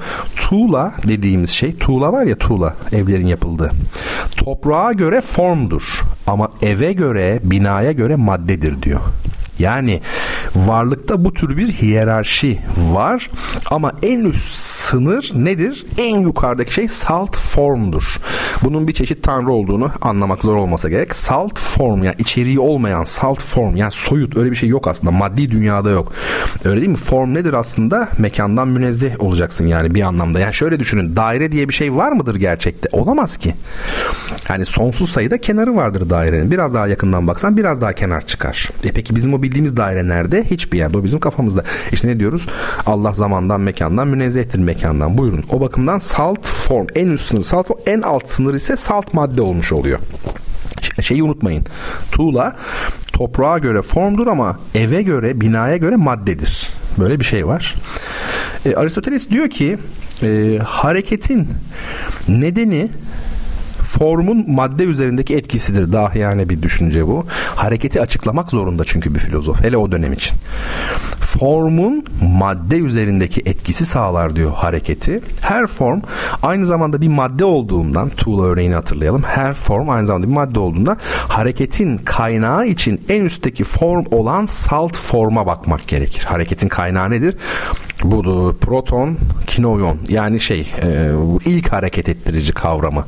İslam ilahiyatında sübhan dediğimiz sübhan biliyorsunuz bu münkalip olarak baktığımızda ters çevirin SBH'yi HBS yani habs hareketini sınırlama değil mi habs hareketini durduruyorsunuz. Sübhan her şeyin hareketini sağlayan yani otokrator. Çok heyecanlanıyorum ben bu konularda ama yalnızım çok yalnızım ya. Beni anlayan yok diyormuşum. Hakikaten. Yani otokrator kendi hareketini kendi veren, gücü kendinde olan aftendis yani otantik yani çalap eski Türkçe'de tanrı yani çelebi. Çelebi de beyefendi değil midir? Efendi. Otantik aftendis efendi kelimesi de buradan gelmektedir. Proton kinovon. Kino ne kinoun aslında yani kitaplarda öyle geçiyor. Proton kinoun e, şeklinde geçiyor. Şimdi e, bu ilk hareket ettirici yani Tanrı'dan bahsediyoruz aslında ben size bugünün Türkçesine söyleyeyim. Cisimsizdir yetkin varlıktır. Yani enerji kelimesi de buradan geliyor biliyor musunuz? Energeya yetkin varlıktır ve tanrısaldır. Hiçbir olanakla ilişkisi yoktur. Yani olanak nedir? Mümkün. Dinamis. Bunu bu dinamisi potentia diye çevirdiler biliyorsunuz değil mi? Daha sonra Latinceye potentia, dinamis Yunancası. Hiçbir olanakla ilişkisi yoktur. Salt edimdir. Yani eylemdir. Yani actus purus e, ve noesistir. Baştan başa bir düşüncedir. Buna dikkat edin. Baştan başa bir düşünmedir. Şimdi bu tek tek nesnelere yönelmiş bir düşünme olmayıp Düşünebiliyor musun? Aristoteles Tanrı'nın nasıl düşündüğünü anlatıyor bize. Bu kaçırılır mı yani? Bu diyor düşünce tek tek nesnelere yönelmiş bir düşünme olmayıp kendi özüyle uğraşan, kendini kendine konu yapan salt düşünmedir. Düşünmenin düşünmesidir. Yani neosis noesos. Şimdi bakın bizim bütün o Farabi'den sonra İbn Sina'lar filan Aristoteles etkisinde oldukları için onlarda ne vardır? İlmi husuli, ilmi huduri. Duydunuz mu hiç böyle bir şey? İlmi husuli, ilmi huduri. Yani husul edilen malzemesi dışarıda olan bilgi. Mesela şimdi siz e, sokağı biliyorsunuz, evi biliyorsunuz, anneniz babanızı biliyorsunuz. Dışarıdaki her şeyi biliyoruz. Bir de ne var? Kendi kendimizi bilmemiz var. Kendi kendinizi bilmeniz nasıl bir bilgi? Herhangi bir aracıya ihtiyaç var mı bunun için? Yok. Kendi kendinizi açık seçik, clara et distincta biliyorsunuz. Açık seçik. Yani ama şey efendime söyleyeyim diğer e, etrafı kendiniz dışındaki e, fenomenleri, varlıkları bilmeniz öyle değil. Dolayısıyla ilmi husuli, ilmi huduri meselesini hatırlatmış oluyor. Bir de ilim, malum ve alim üçlüsü var. Bu meseleler önemli. Bunların hepsini ne yapacağız? E, konuşacağız. Şimdi Buna göre bütün bu aslında benim söylediklerime göre dünyadaki bakın burası da önemli. Dünya hiyerarşisini kuruyor Aristoteles. Metafiziğin hiyerarşisini kuruyor. Dünyadaki düzensiz hareketlerden gökyüzündeki düzenli hareketlere virgül bir de mekanik yer değiştirme dediğimiz olaydan ruhun etkinliklerine doğru ne var? Bir yükseliş var. İki ayrı kulvardan bir ilerleme var. Dünyadaki düzensiz hareketlerden diyor Aristoteles dünyadaki hareketleri düzensiz buluyor ama gökyüzündeki hareketleri düzenli buluyor. Çünkü yıldızlar Aristoteles'e göre ay üstü alemi oluştururlar. Canlıdırlar ama kevnü fesata tabi değildirler. Bozulmazlar. Hiç değişmezler. Yıldızlar her sene aynı yerdedir. Bozulmazlar. Onların diyor şeydir diyor. Hepsi canlıdır diyor. Aristoteles. Bir de mekanik yer değiştirme var. Bu bir harekettir. Ama bir de mesela düşünme o da bir harekettir Aristoteles'e göre ama farka bakar mısınız? Mekanik yer değiştirme, bir maddenin yer değiştirmesi nerede? Düşüncedeki hareket nerede? Biri çok çok çok daha ince. İşte bu iki kulvardan ilerleyiş var ya bu iki gelişim nerede birleşiyor? Yıldızlarda aslında birleşiyor. Onlar hem aklın en üst noktasındadırlar hem de düzenlidirler. Yani Aristoteles'in e, en ideal bulduğu varlıklar yıldızlardır. Yıldızlar canlıdır, akıllıdır Aristoteles'e göre. Hiç de bozulmazlar. Ölümsüzdürler yani ve İbn Sina'daki yıldızların canlı olduğu düşüncesi ki İbn Sina bunu Kur'an ayetleriyle ispat etmeye çalışıyor. Bu tamamen Aristoteles'ten gelen bir düşüncedir. Nasıl çok heyecanlı değil mi ya bu konular? Allah Allah. Ne yapacağız bilmiyorum yani. Ruh kısmına geçelim mi ruhla ilgili? Hadi ruhtan da birazcık bahsedelim Aristoteles konusunda. Aristoteles'e devam edeceğiz önümüzdeki hafta. Ya Aristoteles yani ne bileyim. Peki. Şimdi Aristoteles'e göre ruh bedenin entelekyasıdır. Entelekya ne demek? Form demek aslında. Amacıdır yani. Bedenin formudur. Bedenin içinde taşıdığı amaçtır diyor. Beden kendi amacını kendi içinde taşıyor. O da ruhtur diyor. Söyleyelim. Ruh bedenin nesidir o halde? Nedenler vardı ya. Kauza finalistir. Ereksel neden. Yani ruh bedenin amacıdır. Bu ne demek? Bu cennete gideceğiz ya. Hani mesela şimdi teolojik olarak baktığımızda açıklamalarda e, bu hayatın şimdi cennet vaadi varsa o zaman bu hayatın esas amacı İsmet Özel'in dediği gibi mutluluktur. Doğru söylüyor. Cennettir esas amaç. Mutluluktur. Çünkü cennette ne vaat ediliyor? Mutluluk vaat ediliyor. Selamet vaat ediliyor. Huzur yani selametten kastım. E, e peki bu nasıl olacak? Bu bedenden kurtulacaksın. Ruhla olacak mesela. Ha tamam İslam ilahiyatında tekrar bedenlenme var ama en azından belli bir noktaya kadar yine ruh temelli görünüyor. O bakımdan bedenin efendim şöyle söyleyeyim ruhun bedenin kauza finalisi ereksel nedeni olması yine Aristoteles kaynaklı. Bu hani işte var ya ünlü bir söz artık herkes biliyor sık sık yazıyor. İşte efendim bugüne kadar felsefe adına ne söylendiyse Platon'a ve Aristo'ya düşülmüş dipnotlarındandır. İnsanın hakikaten bazen inanası geliyor. Şimdi bakın Aristoteles'in bana göre en özgün olduğu yerlerden biri psike. Psike ruh demektir. Ee, var ya psike, psikoloji, psike. Kelebek anlamına da geliyor aslında. Çünkü uçucu ya. Kelebek de öyle oradan. Ee, bu şimdi yani ama psike canlılık anlamında. Ha aman aman dirim yani. Ne demek bu? Eskiler bakmışlar şimdi birisi ölüyor mesela vatandaş. Öldüğünde ilk değişiklik ne oluyor? Nefes alıp vermesi duruyor. O zaman demişler önce hareketi kesiliyor sonra nefes alıp vermesi duruyor. O zaman demişler işte demek ki insanı canlı yapan şey bu nefes içindeki ruh nefs dediğimiz şey. Tabi nefs başka ruh başka var ya bu konuda kitap yazılır. Yani bu iki kavramın birbirine ne kadar karıştırıldığıyla ilgili. Efendime söyleyeyim mesela ruhsal hastalıklar diyor. Mesela psikolojide de psike. Ama burada mesela bakın psikeyi ruh olarak almışız. Ama nefs başka bir şey. Neyse o başka bir şey konu. Şimdi üç tabakalı diyor ruh için.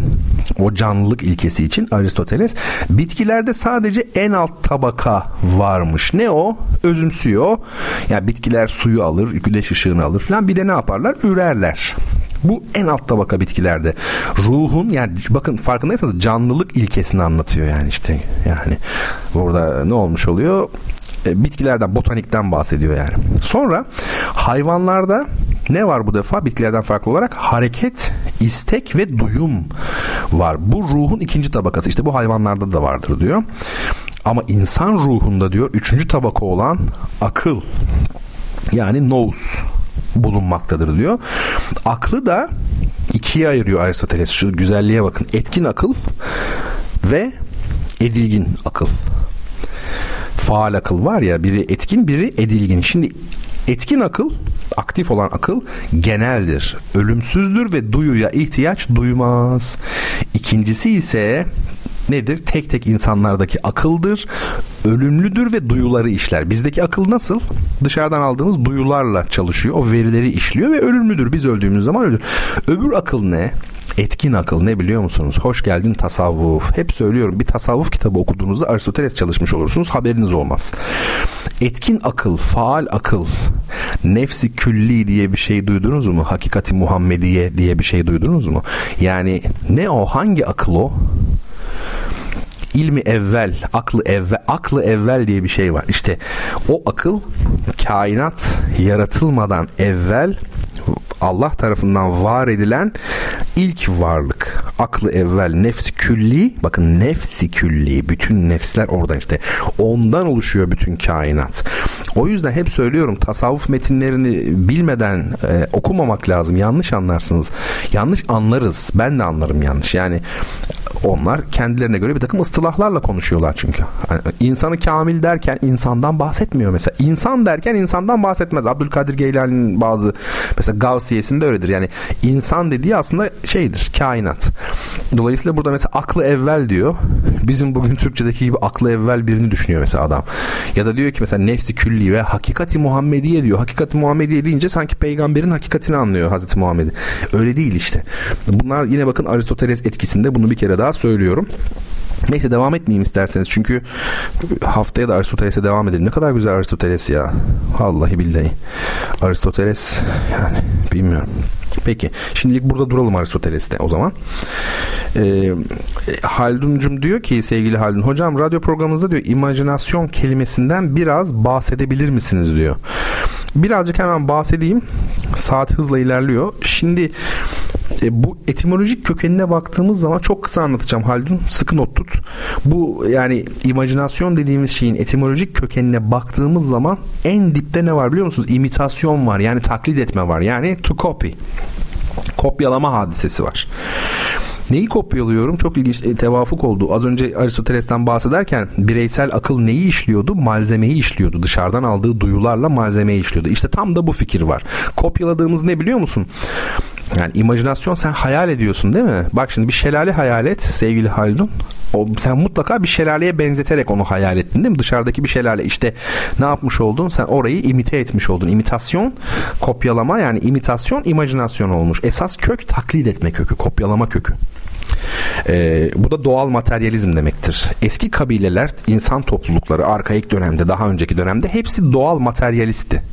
Bunu söyleyelim. Çünkü asıl olan dışarıda diyor bak kopya dediğine göre. Mesela materyal diyor. Materyal ne demek? Madde demek. Maddeyi ana diyor. Bak esas olan. Ana ne demektir aynı zamanda? Benim ana dilim budur yani esas dilim mesela. Ana temeldir, esastır. Bu konudaki ana faktör bir ana faktör, esas demek. Yani dolayısıyla bak materyal demiş.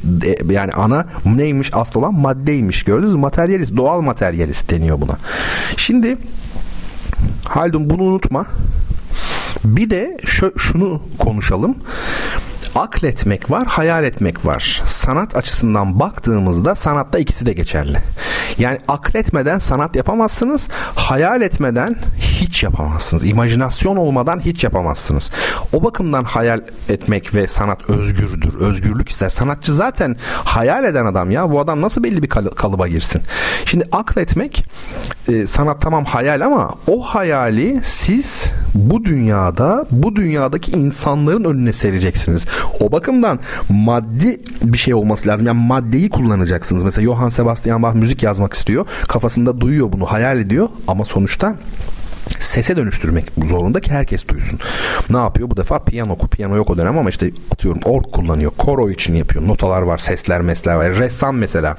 Hayalinde kafasında eser var ama onun ne yapması lazım? Bir tuval üzerine çalışması lazım ya da akrilik ya da ne bileyim işte efendim e, kara kalem ya da sulu boya, gravür, taş baskı bir sürü şey. Ne yaptı? Bunu maddele, o maddeleştirme işlemi akılla ilgilidir çok sıkı akletmek gerekir. Yani bir ressam şimdi perspektif bilmeden nasıl çizecek?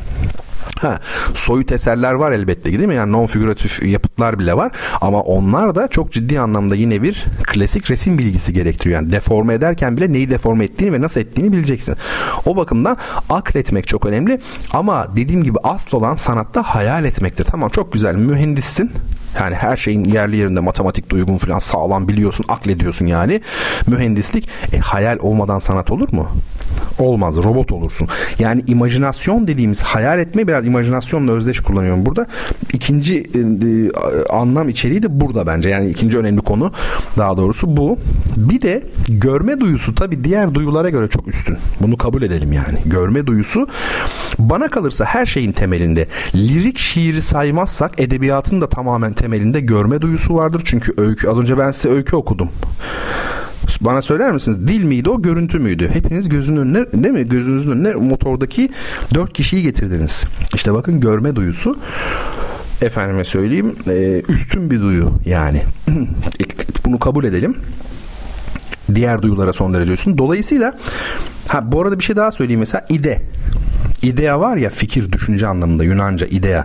Bir de teori var. Teori. Bir de filosofostaki sofos felsefedeki. Bunların üçü de görmek demek ya. Böyle bir şey olabilir mi? Yani düşünce eşittir görme demektir. Kur'an'da sürekli geçer ya hiç işte hala işte düşünmez misiniz? E, görmez misiniz? İş, işitmez misiniz? Orada aslında belki de görmekten kasıt düşünmek, duymaktan kasıt da duyular, işitmeden kasıt duyular. Önemli bu tabii üzerinde durulması lazım o hangi kontekste geldiğine bağlı yani o konuda uzman olmadan konuşmak e, doğru değil. Bir de şunu söyleyeyim. Mesela müzik dinliyorsunuz. imajinasyon. İşte hayal ediyorsunuz. Aslında müzik dinlediğiniz zaman da siz bakmayın. Görsel şeyler hayal ediyorsunuz. Bu son zamanlarda Amerika Birleşik Devletleri de yani İngiltere'de filan şey çok moda onu size söyleyeyim. Müzikle görsellik arasındaki ilişkiyi inceleyen e, makaleler bir hayli arttı. Ciddi anlamda bir şey var yani o konuda literatür var. Mesela müzik mekan ilişkisini ele alan makaleler. Normalde biz ne biliriz? Müzik zaman içre bir sanattır. E, resim yani plastik sanatlar daha doğrusu mekan içredir ama işte var müzik ve mekan ilişkisini inceleyen makaleler var. Ciddi anlamda önümüzdeki dönemde e, çalışmayı düşünüyorum açıkçası. E, önemli bir konu. Bu arka arkaya yani 15-20 makaleyi e, okuyup güzelce çevirip onun üzerine belki yayın yapmak lazım. Neyse Haldun kısaca böyle söylemiş olayım şimdilik. Konuşuruz sonra yine. Şimdi size bir müzik dinleteceğim. Bin e, yani bir önceki yüzyılda bu 19. yüzyılın sonunda İtalya'da Sonzonio adlı bir yayın evi var. Nota basıyor bu. Bir opera yarışması düzenliyor ve iki tane birinci ilan ediyor. Yani iki kişiyi birinciliğe değer görüyor. Biri Leon Cavallo, biri de Mascagni. İki tane büyük İtalyan besteci bunlar. İkisinin de operası tek perdelikmiş. Bir birer perdelik operalar. Bir tanesi işte meşhur Mascagni'nin Cavalleria Rusticana eseri. Köylü şövalye yani neyse Cavalleria Rusticana. Bir tanesi de Leon Cavallo'nun I Pagliacci yani Palyaçolar operası. Şimdi e, bu iki eser birinci olduğu için ikisi de kısa eserler. Bir perdelik, birer perdelik.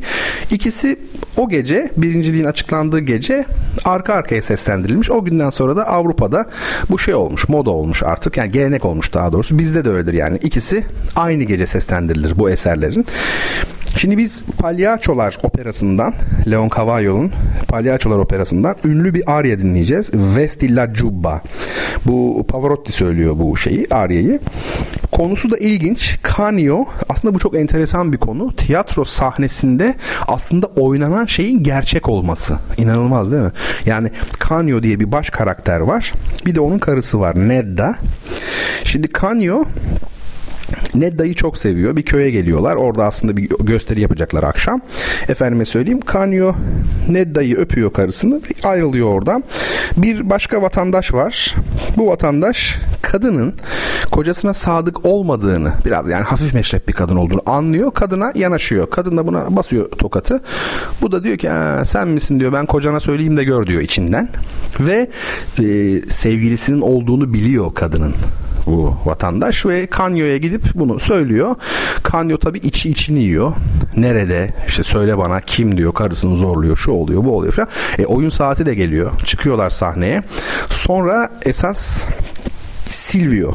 Yani Nedda'nın kadının sevgilisi Silvio. O da oyunda. Ve oyun içerisinde artık oyun gerçeğe dönmeye başlıyor. Aşama aşama. Ve seyircinin tabi haberi yok. Bunu gerçek zannediyor. Ve oyunda seni öldürürüm şöyle olur böyle gerçeğe dönmüştüm de ve adam çekip öldürüyor. İnanılmaz bir şey. Ve oyun herkes oyun zannediyor dinleyiciler. Halbuki gerçek. Bu tabi yani opera librettistleri açısından güzel bir konu kabul edelim.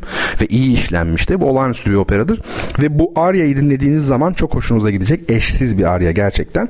Sorumu da sorayım. Yine her zaman olduğu gibi müzik arasına gidelim. Soru şöyle. iki haftadır da yeni bir adet edindim. Kendimle ilgili soru soruyorum. Yani çok ayıp bir şey ama ne yapalım biraz şeyi tanıtmak için yani. Bakın şimdi dinleyin. Danışmanlığını Bertan Rona'nın yapacağı ve internet üzerinden faaliyet gösterecek olan Düşünce Atölyesi'nin adı nedir? I operasından Leon Cavallo'nun Vestilla Giubba adlı ünlü aryayı Luciano Pavarotti seslendiriyor. Ardından Bertan Rona ile duyuşlar kaldığı yerden devam edecek sevgili dostlar.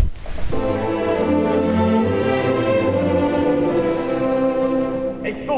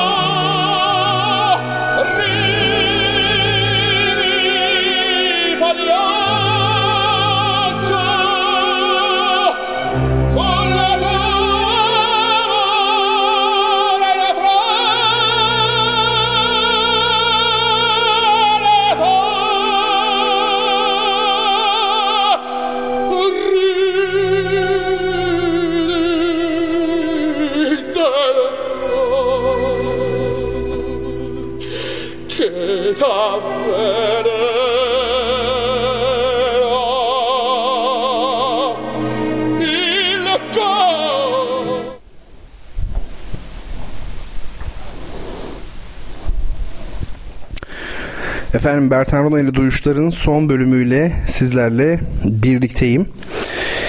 Şimdi programımız güzel gitti bu gece. Bir soru sordum size. Bertan Rona'nın danışmanlığını yapacağı atölyeyi sordum ve sevgili Hüseyin Demir ilk olarak cevap verdi. Faunus dedi. Aslında tam cevap Ezel Lezgin adı güzelden geldi. Faunus Düşünce Atölyesi yazmış böyle tam olarak yazmış o da ayrı. Ama tabii biz ismini sormuştuk. Faunus bizim için yeterli sevgili Hüseyin Demir. Abdülhamit Tanrıverdi beyefendi demiş ki Şanlıurfa'daki Harran Ovası'nın ismi Hazreti İbrahim'in kardeşi Harran'dan geliyor olabilir mi? Neden olmasın? Yani olabilir ama şey çok ciddi mütalaya ihtiyaç var. Yani adam akıllı bir araştırmak lazım. O birincil kaynaklardan böyle değil mi? Ee, hani şu an böyle afaki olarak gelir ya da gelemez e, denilmez öyle söyleyeyim. Yani Tevrat ona bağlı o dönemdeki sonrasındaki yazılı kaynaklar kültür tarihi açısından tarih açısından ciddi incelenmeden e, dil biliminin e, verileri ortaya konmadan buna net bir cevap verilemez. Bir bakayım ben de merak ettim yani nedir ne değildir. Muhtemelen cevabı da vardır yani bence. Efendim şimdi sevgili asistanım not alıyordur. Gerekli notları şu an kimlerin kazandığını, ne yaptığını, hani kitap kazananları özellikle. Değil mi? Şimdi şöyle bir şey yapalım. Bir dinleyici sorusu alalım. Ee, Fatih Çelik çok değerli takipçilerimden, dinleyicilerimden edebiyat çalışmaları ciddi noktada edebiyat çalışmaları olan bir dinleyicim. Ee, sevgili hocam demiş bugün bana yazmış günaydın diyor. Nasılsınız diyor eyvallah. İyiyiz. Sizler de inşallah iyisinizdir. Alexander Dumas'ın 3 silahşörler. Daha doğrusu şöyle yazmış. Alexander Dumas'ın 3 silahşör kitabının ülkemizde 3 silahşörler olarak bilinmesi çeviri, çeviri hatası mıdır? Yoksa böyle kullanımlar var mıdır? Yüz evler, yedi cüceler, yedi uyurlar gibi. Şimdi Türk dillerinde, Ural Altay dillerinde tamamında var mı bilmiyorum ama hani Türkçe ve akrabalarında sayı sıfatından sonra isim nasıl gelir? Tekil gelir. Yani bu bizim dilimizin özelliğidir.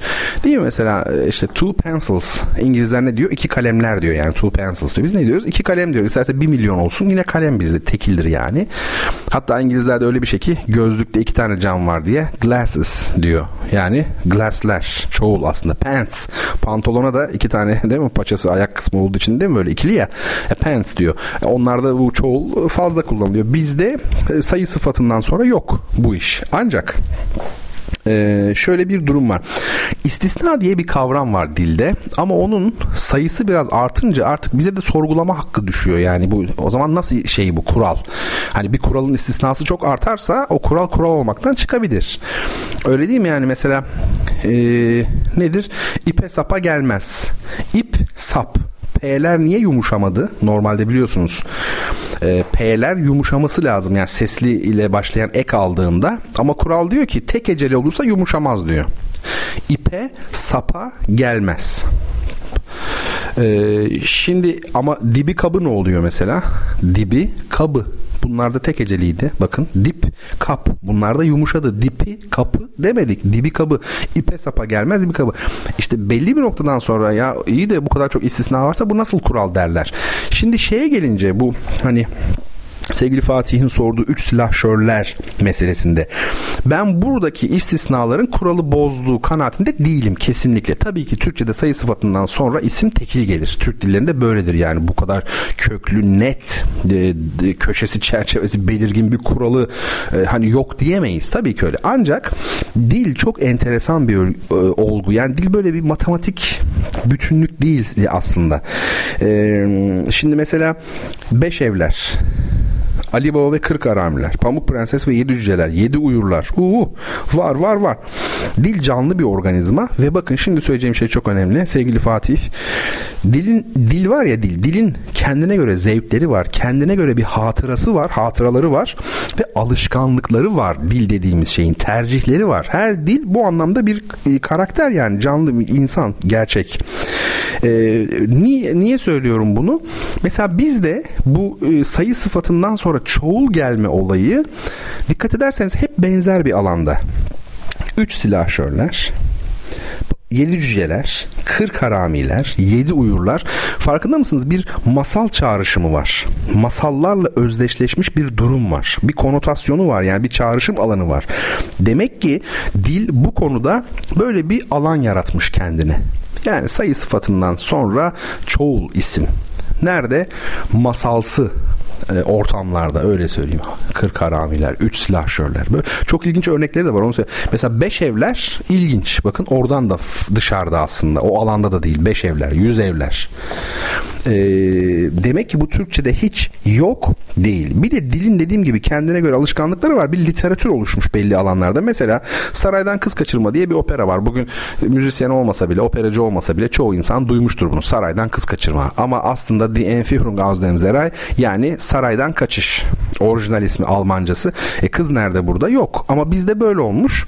Böyle çevrilmiş zamanda öyle kalmış. Bunda kalması gerekir zaten. Bizim geleneğimizde böyle çünkü. Şimdi saraydan kaçış olur mu artık bu saatten sonra? 100 yıldır bunun adı belli. 70 yıldır e, ecnebi dillerinde de var yani Avrupalılarda da bu çok var. Bazı operaların adı farklı çevrilmiş zamanında. Adam onunla gidiyor 100 yıldır, 150 yıldır. Olabilir. Biraz da böyle geleneğe saygı duyacaksın yani. Bir değil mi? Bir müktesebat var. Geçmişten gelen bir şeyler var. O bakımdan e, şey yapılabilir. Olabilir. Dilin zevkleri var kendine göre. Çok da fazla zorlamamak. Tutup da işte Türkçe'de böyle bir şey yoktur. O yüzden 3 silahşör diye çevireceğim. Bence dememek lazım. Benim görüşüm 3 silahşörlerdir yani. Peki Size bir soru sormadan evvel sevgili dinleyicilerim şu an düşündüğüm ne kadar belli oluyor değil mi? Saatte çok geç oldu. Çok uzatmayalım programı. Bu gece biz yoksa böyle çok uzatırız yani. Şimdi bir şey söyleyeceğim size. Haftaya Meryem Betül Koçak özel programı yapıyorum. Çünkü çok utanıyorum artık. Kendisine mahcubum. Yani hem bana çok güzel bir fotoğraf hocam bu fotoğraf benim size hediyem olsun, ithafım olsun demişti. O fotoğraf duruyor zaten bende. Ee, onun üzerine konuşacaktık. Bir de bana e, mail atarak e, güzel bir soru sormuş. Bir şiir ve bu şiirin efendime söyleyeyim bu şiir kapsamında Tabii radyo programından cevap vermem doğru mu aslında onu da bilmiyorum şu an düşündüm yani. Belki de özel olarak sordu o bana bu şiirin işte müzik bağlamında, resim bağlamında okunması nasıl gerçekleştirilebilir diye. Ben önümüzdeki programda e, bu konulara e, biraz detaylı yer ayırayım diyorum. Çünkü mahcubiyetimi de başka türlü şey yapamıyorum artık. Giderme imkanı bulamayabilirim. Meryem Betül Koçak özel program. E, sevgili Betül ya da istersen iki şey daha sonra onları da biriktireyim. Hakikaten Betül Koçak özel programı yapalım yani. Bu da bir yöntem. umarım dinliyorsundur beni her hafta olduğu gibi. Şimdi size bir soru sorayım. Şu dördüncü kitabı da bir postalayalım artık gönderelim. Soru şöyle.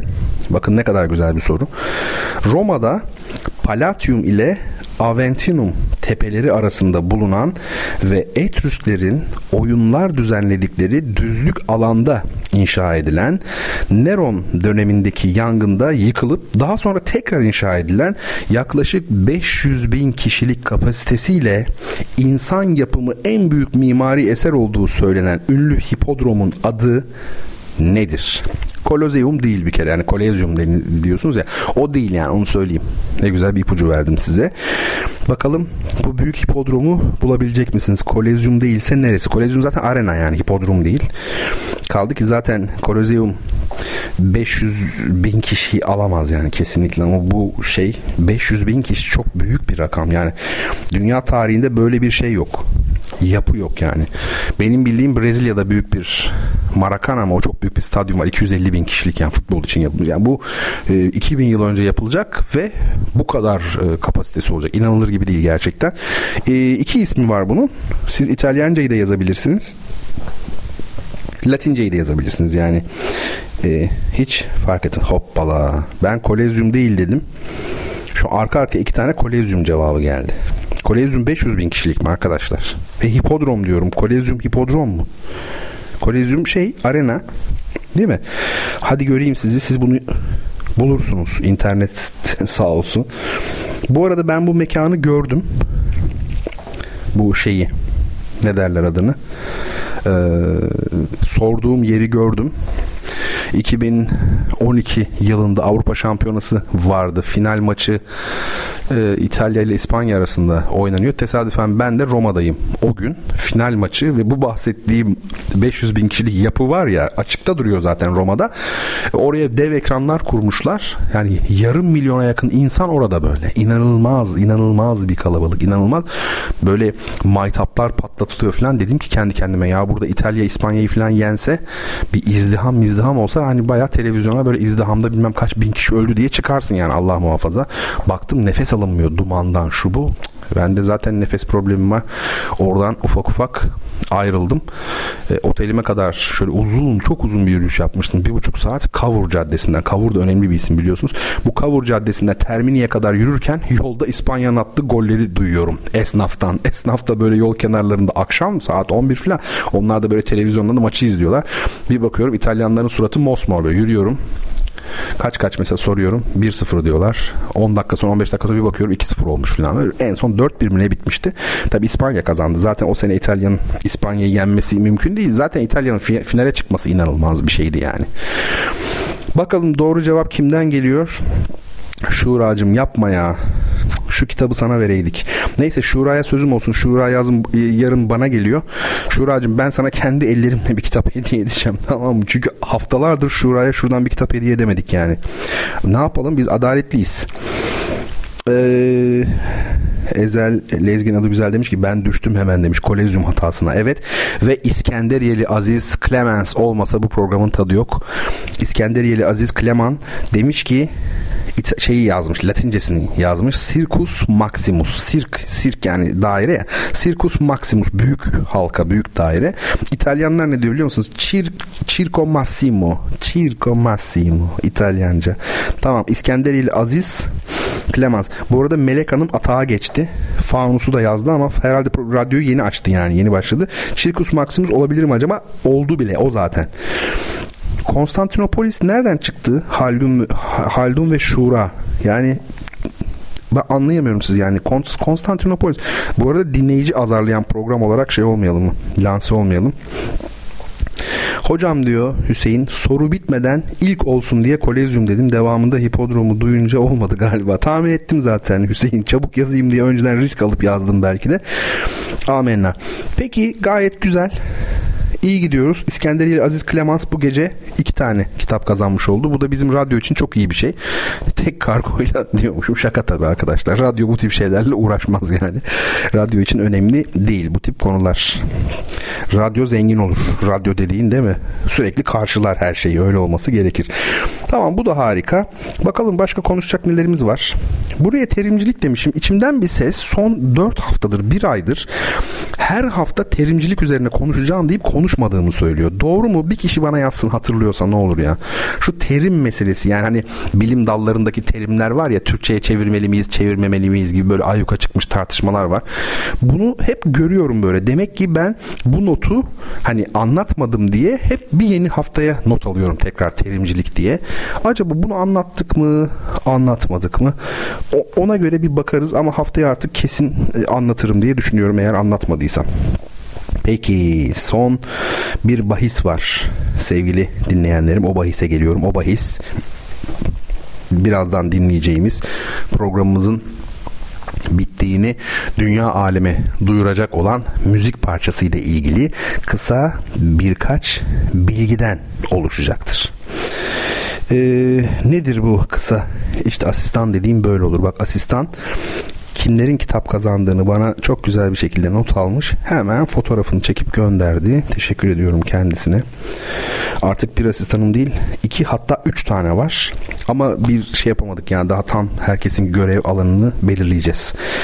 E, şimdi Ha, bu bu kompozisyon e, İspanyol besteci Albeniz'in duydunuz mu hiç ismini? Albeniz. Hani kırmızı benizli gibi olmuş oluyor biraz ama Albeniz'in önemli bir eseri. Ee, şimdi bu eser gitarla çok meşhur olmuş bir eser. Yani bugün eserin adı Asturias.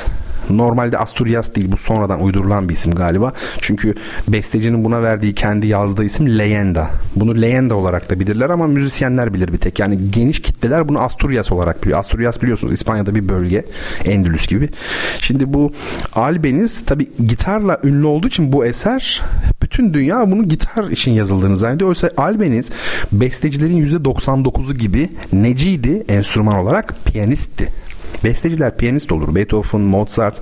Yani hoş o dönemde Mozart keman da çalmış. Bach bütün çalgıları çalıyormuş ama daha sonrasında baktığın zaman Rahmaninov, Chopin bütün besteciler piyanist olur. Albeniz de tabii ki İspanyol besteci piyanisti.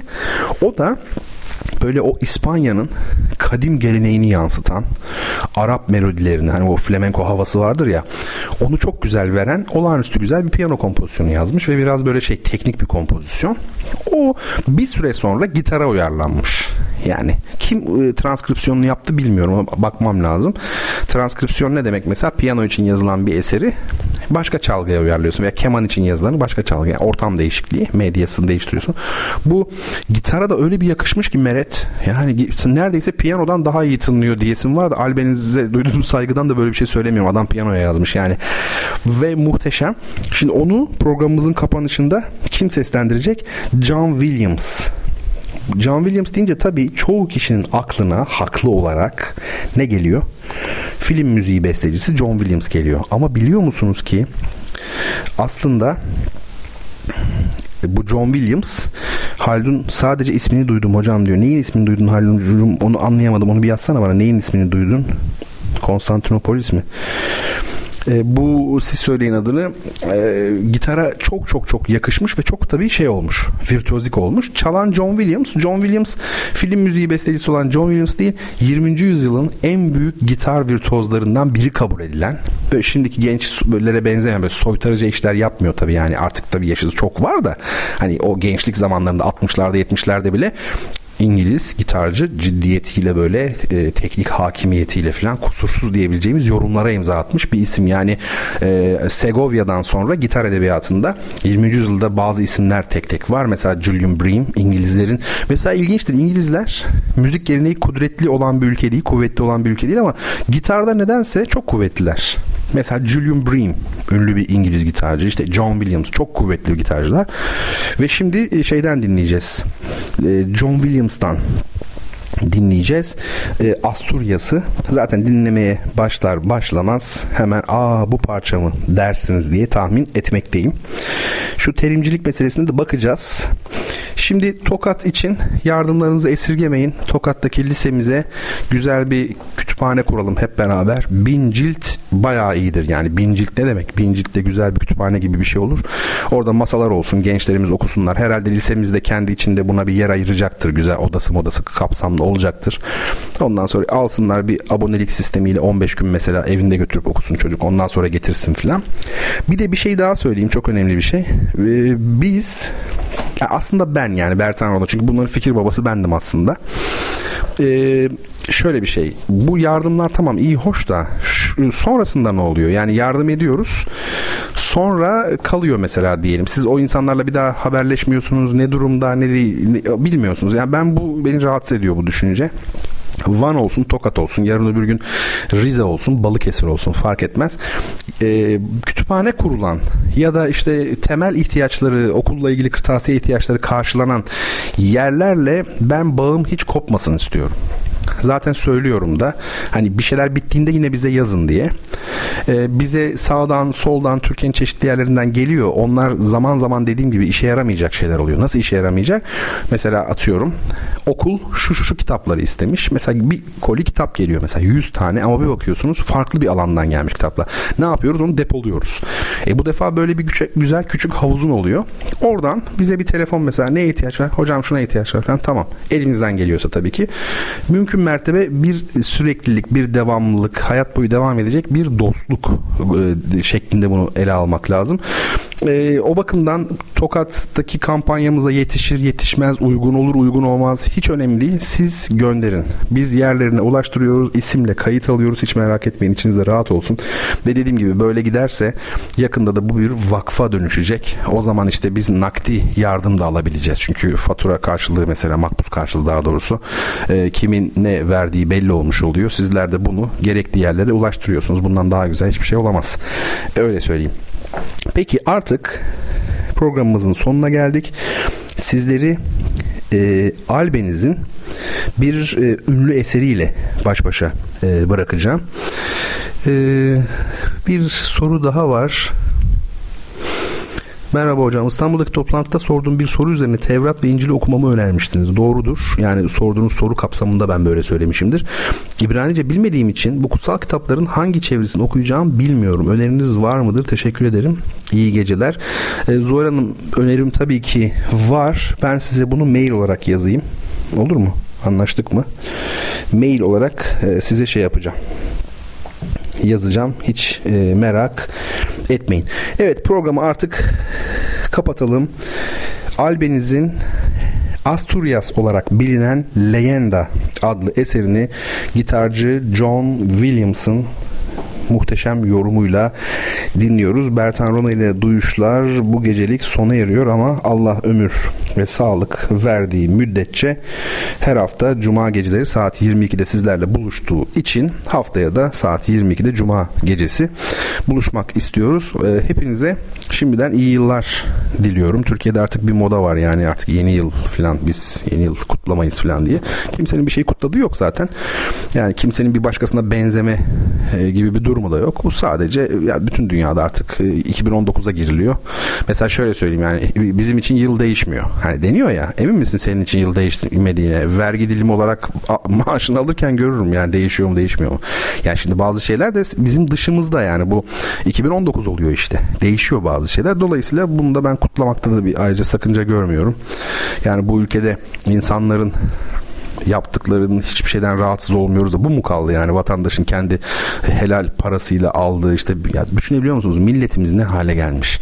Benim her zaman bu şeyde yılbaşı gecelerinde çerez yenmesi beni her zaman çok şey yapmıştır yani böyle etkilemiştir. Niye biliyor musunuz? Niye çerez hiç düşündünüz mü?